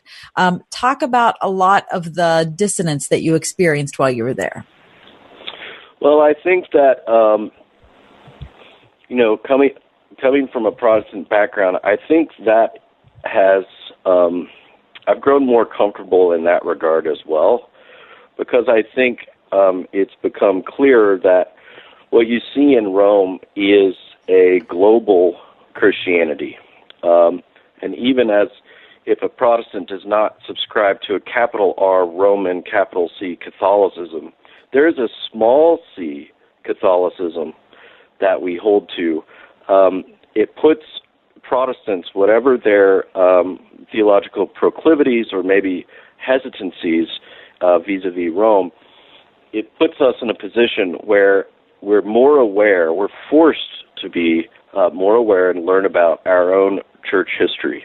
So that's been uh, something I've appreciated about the city as well. It's also, and going back to the distinction between Rome in particular and any other Italian city, because of the Roman Catholicism of the city, it's the most, by far, the most internationally diverse. It's the most diverse city. Hmm. You see global Christianity. You see the faces of, for example, the, hmm. the global South in Rome, in which in, in, in many times if you're outnumber those of us from the North or the West or from America or where have you. I see. So, in your article, Protestants in Rome, Josh, you, you, talk about a lot of people who have either walked through the city or stayed for extended periods of time. Uh, I'm interested uh, in, in, a more modern perspective, so to speak. Um, talk about whenever Mark Twain showed up in Rome and his experiences and impressions, because he did write extensively about it. He did, and he was on to the truth that you know dates back to the Roman poet Horace, who wrote in the first century uh, AD, and has that we know um, the, the greeting card version of of it is where wherever you go, there you'll find yourself, or there you'll be. The Twain, um, the title of Twain's work, Innocents Abroad," doesn't, of course, mean that we are guiltless when we travel. It means that we're relatively naive. We are uh, we can even be ignorant when we bring ourselves to these new places. So he was overawed by the place, but he was also very clearly. I'd recommend the, the Rome sections of Innocents Abroad. I mean, it's a great read um, from any um, theological standpoint. It's just good fun. Of course, he's a great satirist, and he, he's scathing about some things in Rome. And I don't think it's all just uh, satire or comedy for Twain as well, although I'm sure Twain scholars argue about this, and I'm not qualified to talk. But what I see is some earnest spiritual struggling as well. He is disappointed, mm-hmm. like Luther, with some of the spiritual practices that he sees. He has uh, real trenchant theological uh, remarks to make. So I, I, I get in Twain a mix of just satire, having a laugh, at the Italians' expense, but I also see some earnest um, spiritual um, searching on yeah. Twain's part. Yeah, I love. Yeah, I love that. That's that's that's interesting, and and I think perhaps what he's saying, what you're saying, what we're all kind of talking about is our struggle as people of faith with the idea of religion And and I, I, think anyone who follows God, who has a personal relationship with Him, recognizes that there is a that there we we do have the traditions of the church. Um, right. at, and we know that that Jesus loves the church and gave himself for the church and will redeem the church. At the same time, there is so much about religiosity that is stomach churning. Not just for us, it was stomach churning for Jesus himself. So talk about that because that has to be part of the dissonance of being there, right? Absolutely. Um, and I think um, I don't think it made it into the piece, but just to, for my my own personal history is that I spent um, two years living in Mexico City before hmm. I ever went to Rome. And I think okay. that experience as an American um, living there, I had some of the same observations. I was forced to reckon with different spiritual practices than my own, and I think that prepared me for my time in Rome. Um, so I, I feel I still feel some level of tension. But I, I think, and what I appreciated, and, and a major point I was trying to make in the article is not only have I sort of grown more comfortable or become more of a uh, more likely to ask questions about these various traditions within the overall Christian umbrella, is I've encouraged to see that among my students.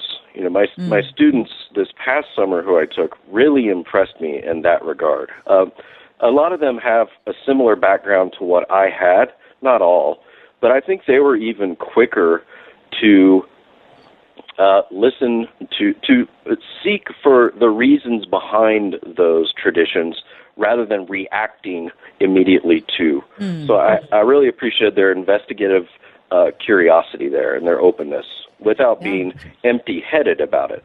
Yeah. Yeah. So, Josh, um, the piece Protestants in Rome, it's really a fascinating read. But uh, as you speak to us right now, uh, you're a professor at King's College in New York City. I, I, lived in New York City a long time ago throughout the 1980s. At the time, it was not necessarily a hotbed of Christianity, but you yourself teaching at a college that uh, professes Jesus Christ to young people who are coming in. And, and, and uh, what's that like? I mean, certainly uh, Rome is one thing to uh, not feel at home as a believer, uh, especially as a Protestant. But uh, New York City, it, does it have the same kind of feel? It, it can. It certainly does. It kind of depends on the day. Um, I've been in New York City for 11 or 12 years, and I just finished my third year at the college.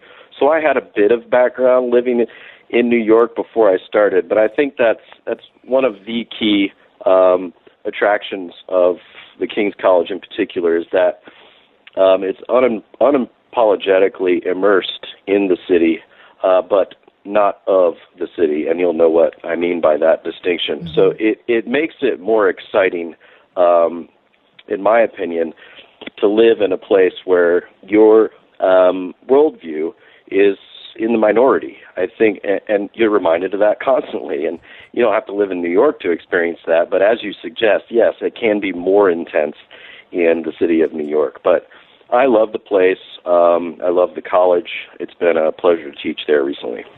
Fabulous. Wonderful. Well, we're happy to have you today, Josh. Thanks so much. Appreciate the invitation. Our pleasure. Dr. Joshua Kinlaw, Assistant Professor of History and Humanities at the King's College. A wonderful piece we talked about, Protestants in Rome. It's at First Things, which is also a publication highly recommended.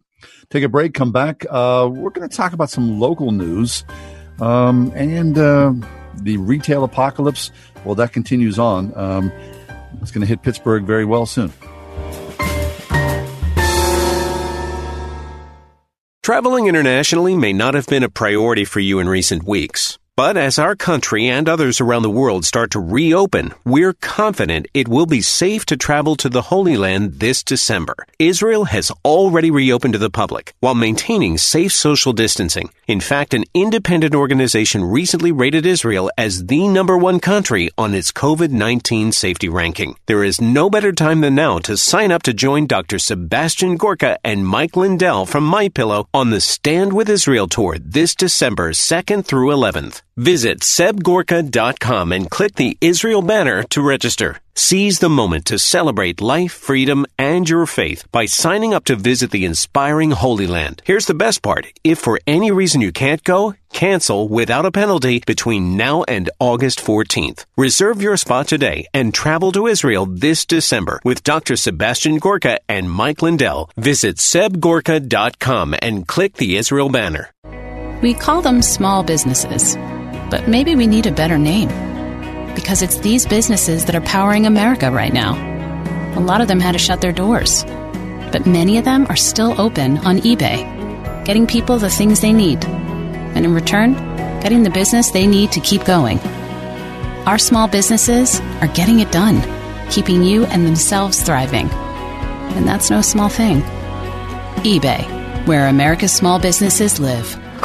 Hey, are you guys open? Yeah, yeah, we are. Come on in. As businesses reopen across the nation, is your business prepared for what comes next? Salem Surround can help. COVID 19 brought America's thriving economy to a screeching halt. But now, local businesses are getting back to normal. Are you ready for the return to business and all that pent up consumer demand? Contact Salem Surround. Learn more by logging on to surroundpittsburgh.com. Surroundpittsburgh.com. Connecting you with new customers.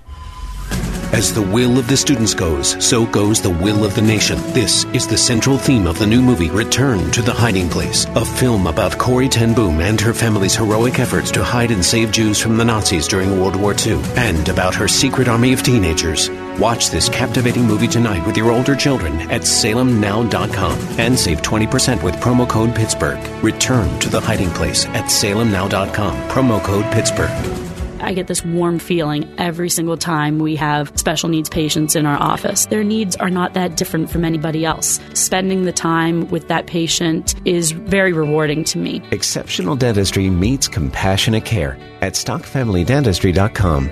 Ask Alexa to play the word Pittsburgh to hear us there. We're on your Google speaker too, plus iHeart, TuneIn, and on radio.com. 101.5 WORD FM, Pittsburgh.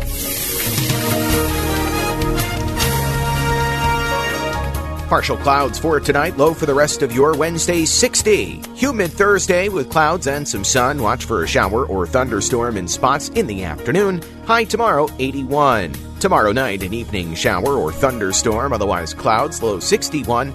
And for Friday, clouds and sun with a shower or thunderstorm, high 77. With your AccuWeather forecast, I'm Andy Robb.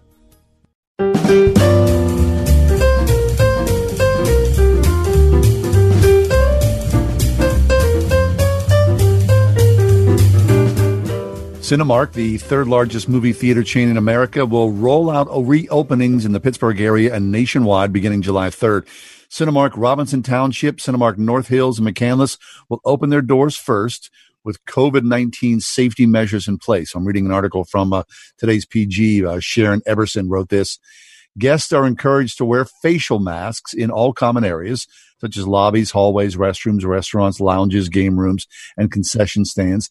Costume masks that cover more than the nose and mouth are not allowed. The second week of reopening includes Cinemark theaters in Monaca, Monroeville, and Erie. There's a full list of uh, openings. The theaters will open with comeback classics such as The Matrix and Mad Max Fury Road. Hey, I just watched The Matrix this Did week. you? I sure did. First run big name releases summer 2020 begin July 10th with Russell Crowe in un, in Unhinged, Disney's Mulan on July 24th, and Mhm. Christopher Nolan's Tenet on July 30th. That looks so good. Have you seen It the trailer for that? Yes, it oh does. my gosh, it looks awesome. That's the big summer blockbuster yeah, right there. it looks Uh-huh. really, really good. I'm in no hurry to go to the theater. Are you? Re- well, you're you're Mr. Theater. Yeah, I'm not going. Yeah. I'm content in my living room. I really am. I'm sorry. Uh, you know, you want to support businesses as they reopen, but I'm just not going to go to the theater. I'm not. It's going to be a while. Okay. You going? No, but I didn't go before, so they're not missing. Oh, they're not right. counting me as a loss. No, I'm just, I'm a little, uh, I'm still uneasy. I'm not going out there. I'm really not. hmm Just how it is. Okay. Okay, so theaters opening, stores are closing. Uh, J.C. Penney is set to close um, a lot of stores nationwide. That's too bad, isn't it? Gosh. Yeah, which include uh, I think a couple here in uh, the city of Pittsburgh, the Monroeville store as well, and Uh, Pittsburgh Mills. And Pittsburgh Mills, which of course the Pittsburgh Mills, I can't believe they're they're even open. Yeah. Um, J.C. Penney was essentially, I mean, you can point the finger at a lot of things about the retail apocalypse, but um, a gentleman whose name escapes me right now was once a higher up executive in the Apple Corporation. And for whatever reason, those who were in charge of J.C. Penney retail, I think this was about five years ago, hired this man and he had no retail experience. He came in and reconfigured J.C. Penney and in short order, essentially just wrecked the organization. I mean, I mean, just wrecked it.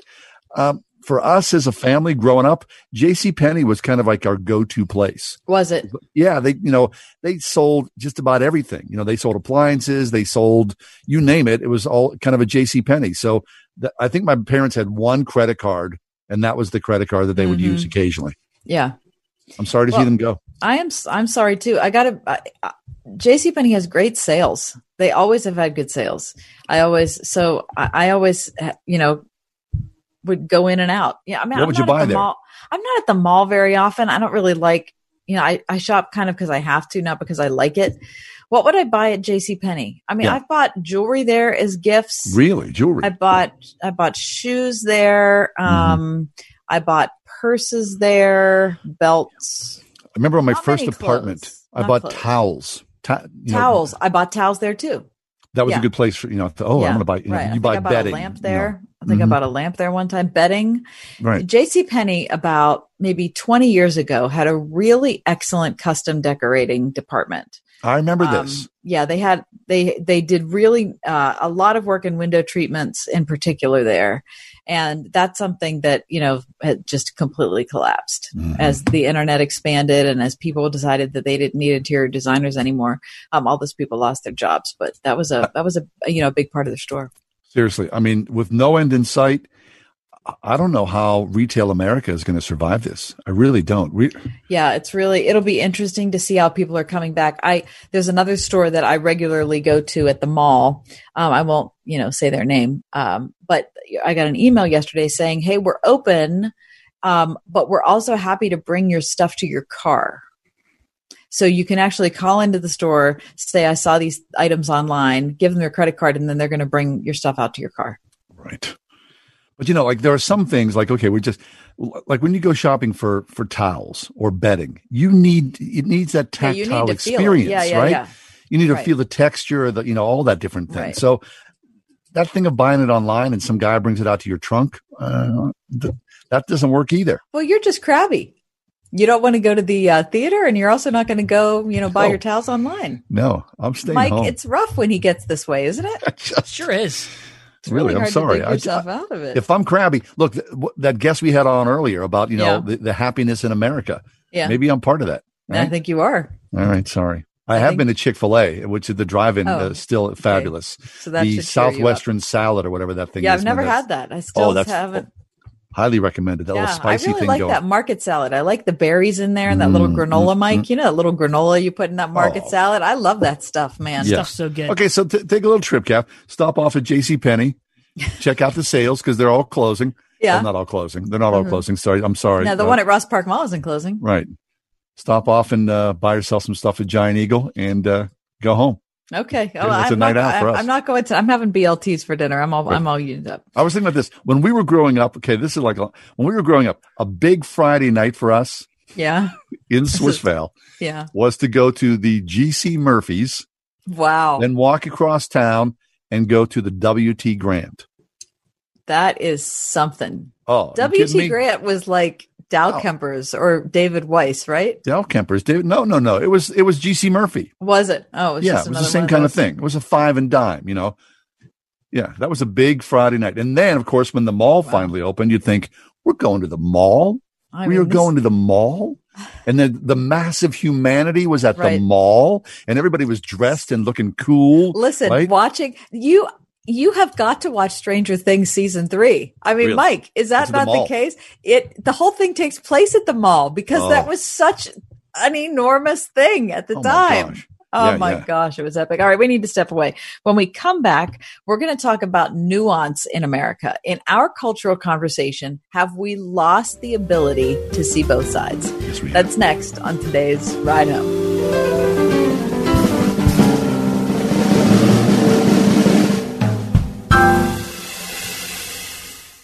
101.5 WORD. Coming up on Love Worth Finding. Ever have any problems? Oh, you do? Congratulations. Because you see, a problem really is an opportunity in disguise. God wants you to see your problems as potentialities. Be sure to join us for more of Adrian Rogers' series, Turning Problems into Possibilities, this month on Love Worth Finding. Tonight at 11 on 101.5 WORD. This is good news, maybe exactly when you need it to. Right now, Medi-Share is waiving their new member fees. This could save you money on top of all that you'll save each month by becoming a member of Medi-Share. So many people are looking for a healthcare solution right now, seeing the cost of Cobra plans, for instance. And Medi-Share is the affordable alternative to health insurance. The typical family saves $500 a month, but you might save even more. Medi-Share is a Christian community that shares each other's healthcare costs, and because of the current economic situation, they're making it easier than ever. Apply by June 30th. You can save an additional $170 on your first month. I'll give you the number here in a second, and if you call, you can get a price within two minutes. Just tell them the promo code SHARE to receive your additional savings. Maybe now is the time to make the switch, like more than 400,000 people already have, and start saving. Here it is called 844 57 Bible. That's 844 57 Bible. 844 57 Bible. Got milk? We sure do. Hi, it's me, Marcia from the Springhouse, and boy, do we have milk. That 130 cow herd of ours just keeps on producing. They don't give one hoot about a world health pandemic going on. Come on out to the Springhouse in Washington County, Pennsylvania for farm fresh milk that we pasteurize, homogenize, and bottle right here at the Springhouse when my brother Sam brings it over the hill from the milking barn. We share a lot about our homemade meals and baked goods, but cows are the heart and soul of our dairy farm and country store to say thank you for your unwavering support during these uncertain times and to lend a helping hand to our customers. We are offering all three kinds of white milk at a huge discount, $2.95 a gallon, as long as we can keep up. Our family is so blessed by so many folks stopping by and thanking us for being open, and we are blessed to be open. Let us share a little bit of our farm with you. 724 228 3339 or springhousemarket.com. It's an unwritten rule of motherhood to put family before yourself. While very noble, it can also be counterproductive. This is Dr. Corin Gerchak, the female half of the husband and wife team at Tranquility Specific Chiropractic. As a mother of two, let me encourage you, mom, not to ignore those aches and pains you've been feeling. Your family needs you at your best. We're here to help you meet the challenge. Tranquility Specific Chiropractic, 412 833 1314.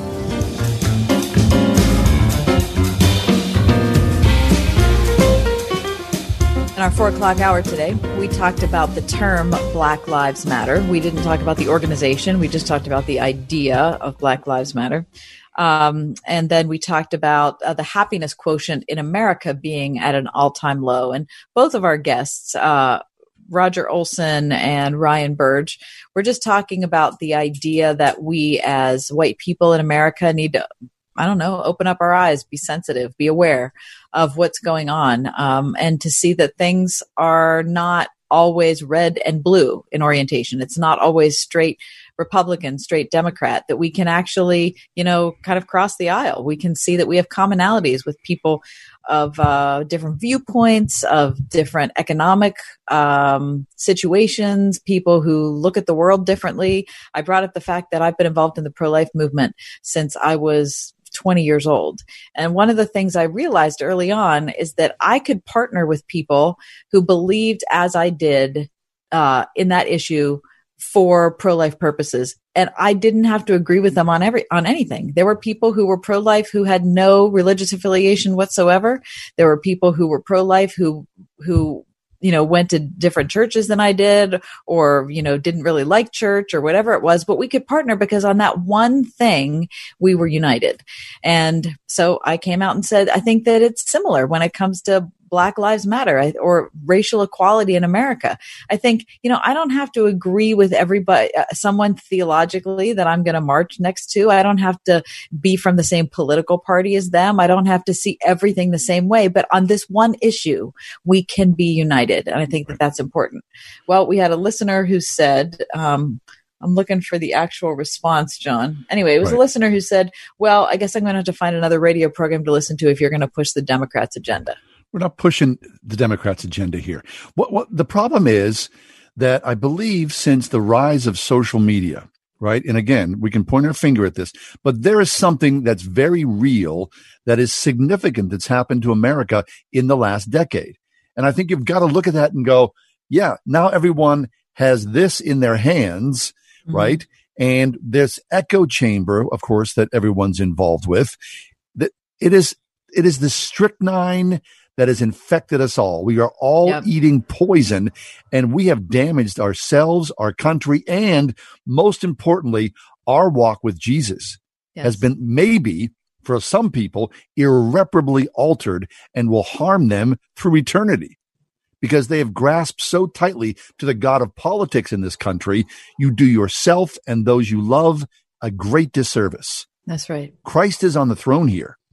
Christ knows the end of the story our goal, our aim should be to be faithful to Jesus. Mm-hmm. Yes.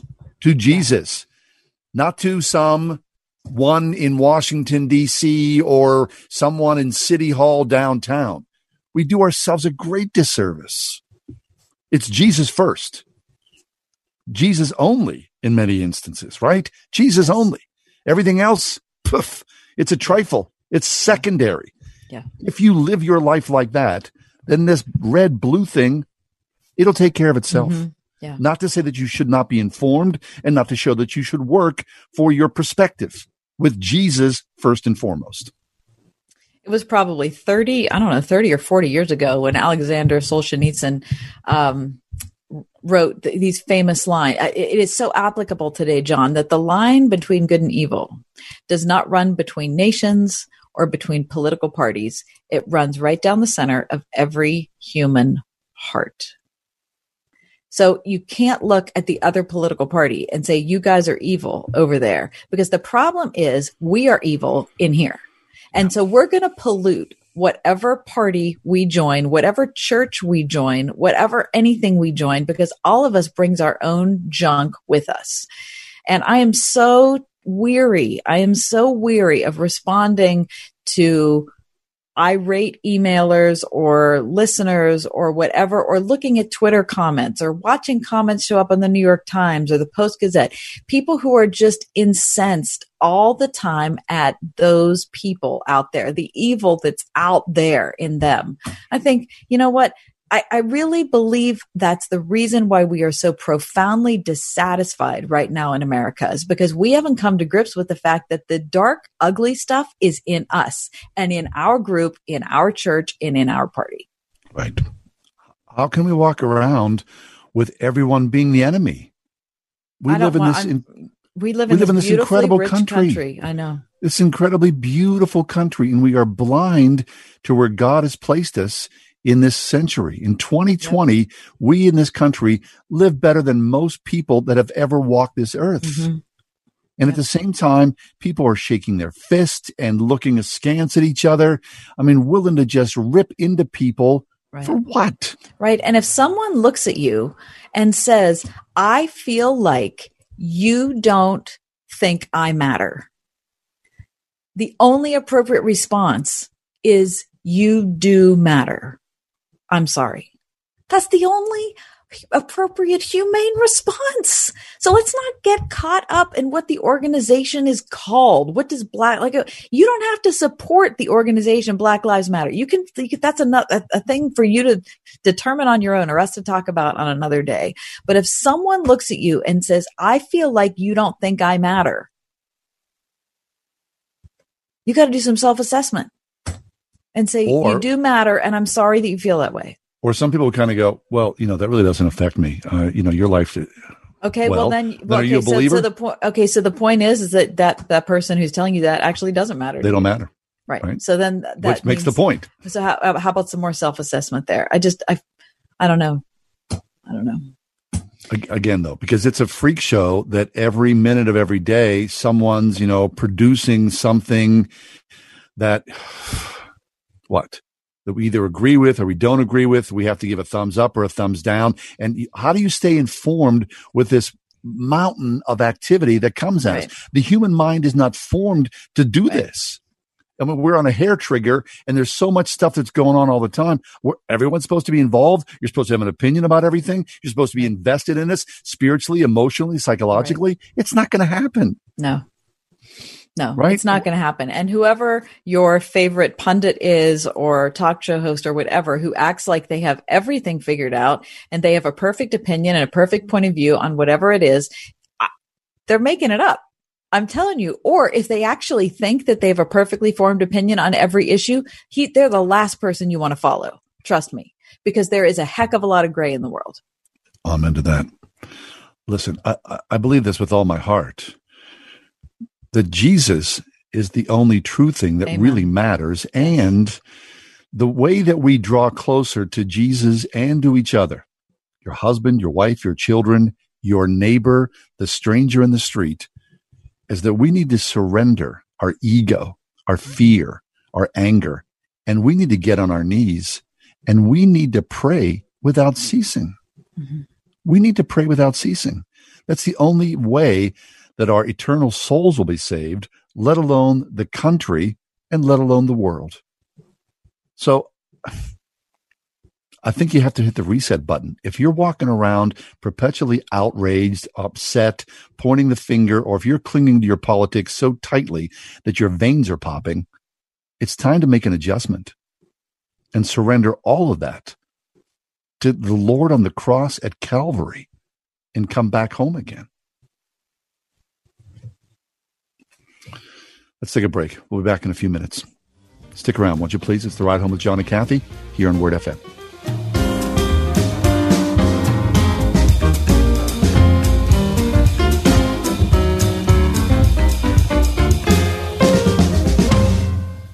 I did this weird thing as a kid. I would fall asleep with my blanket completely over my head, with only my mouth and nose poking out the side.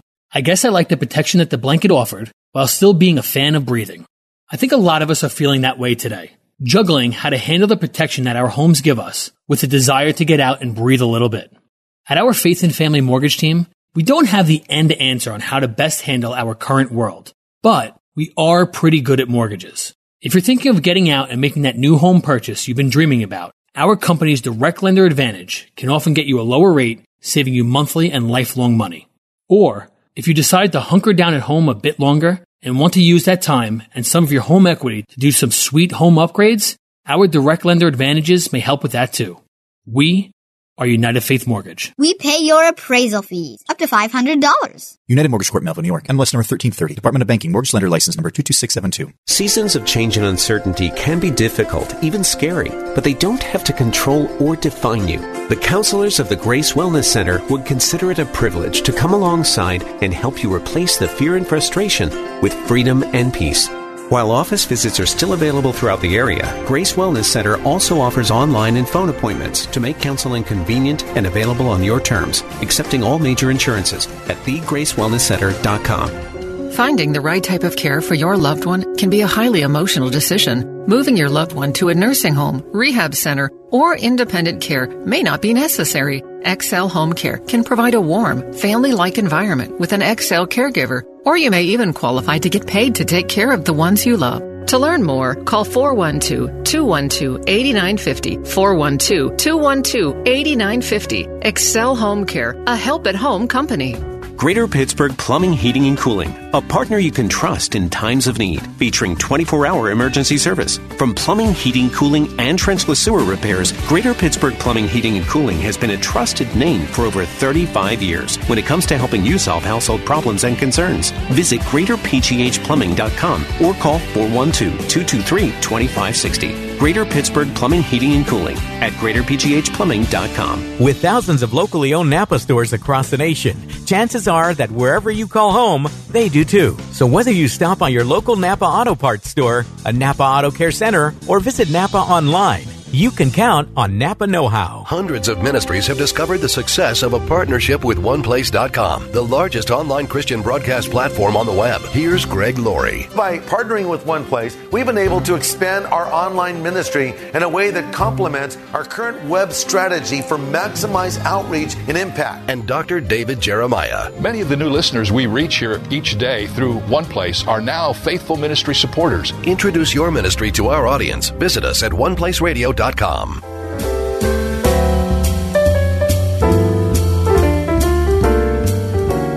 Since the COVID 19 pandemic took over our era, we've been reading scripture publicly. We're trying to do it every day. Sometimes it doesn't work with uh, what's happening on our program, but we try to make it a priority. And today we're going to be reading from James chapter 5. I'll tell you ahead of time that this is a challenging passage. I read it yesterday and it really kind of hit me in the gut. Um, so we're going to read it today. This is the first nine verses. John, why don't you start? All right. James 5, 1 through 9. Now listen, you rich people. Weep and wail because of the misery that is coming on you. Your wealth is rotted, and moths have eaten your clothes. Your gold and silver are corroded. Their corrosion will testify against you and eat your flesh like fire. You have hoarded wealth in the last days. Look, the wages you failed to pay the workers who mowed your fields are crying out against you. The cries of the harvesters have reached the ears of the Lord Almighty. You have lived on earth in luxury and self indulgence. You have fattened yourselves in the day of slaughter. You have condemned and murdered the innocent one who was not opposing you. Be patient, then, brothers and sisters, until the Lord's coming. See how the farmer waits for the land to yield its valuable crop, patiently waiting for the autumn and spring rains. You too, be patient and stand firm because the Lord's coming is near. Don't grumble against one another, brothers and sisters, or you will be judged. The judge is standing at the door. Well, that's certainly convicting, isn't it? James 5, 1 through 9. Wow. And now, again, I, I, I pray that you don't find red state, blue state in that. No, no, of course. Oh my gosh, red state, blue state. People no, will do that, re- calf. It's re- but it's it's repent now. The kingdom of God is at hand. The judge is at the door. Yeah. Judge is at the door. Anyway, that's our show today. Yeah, thanks for being with us. We do. We really appreciate your time here. Um, these are we difficult for granted. times. Yeah. It is difficult, and it's hard to be alive to navigate through this. But again, as believers in Christ, we have the greatest gift of all at our Mhm. fingertips. Yeah. So why don't we indulge ourselves in Yes. that? Why don't we take advantage of this incredible gift that is given to us? A lot of people in this world don't know it and they've missed it, but we've got it. It's a wonderful gift. Jesus in our Share lives. it. Mhm. Have a great night. We'll see you tomorrow, God willing. The Ride Home with John and Kathy, a production of Salem Media Group.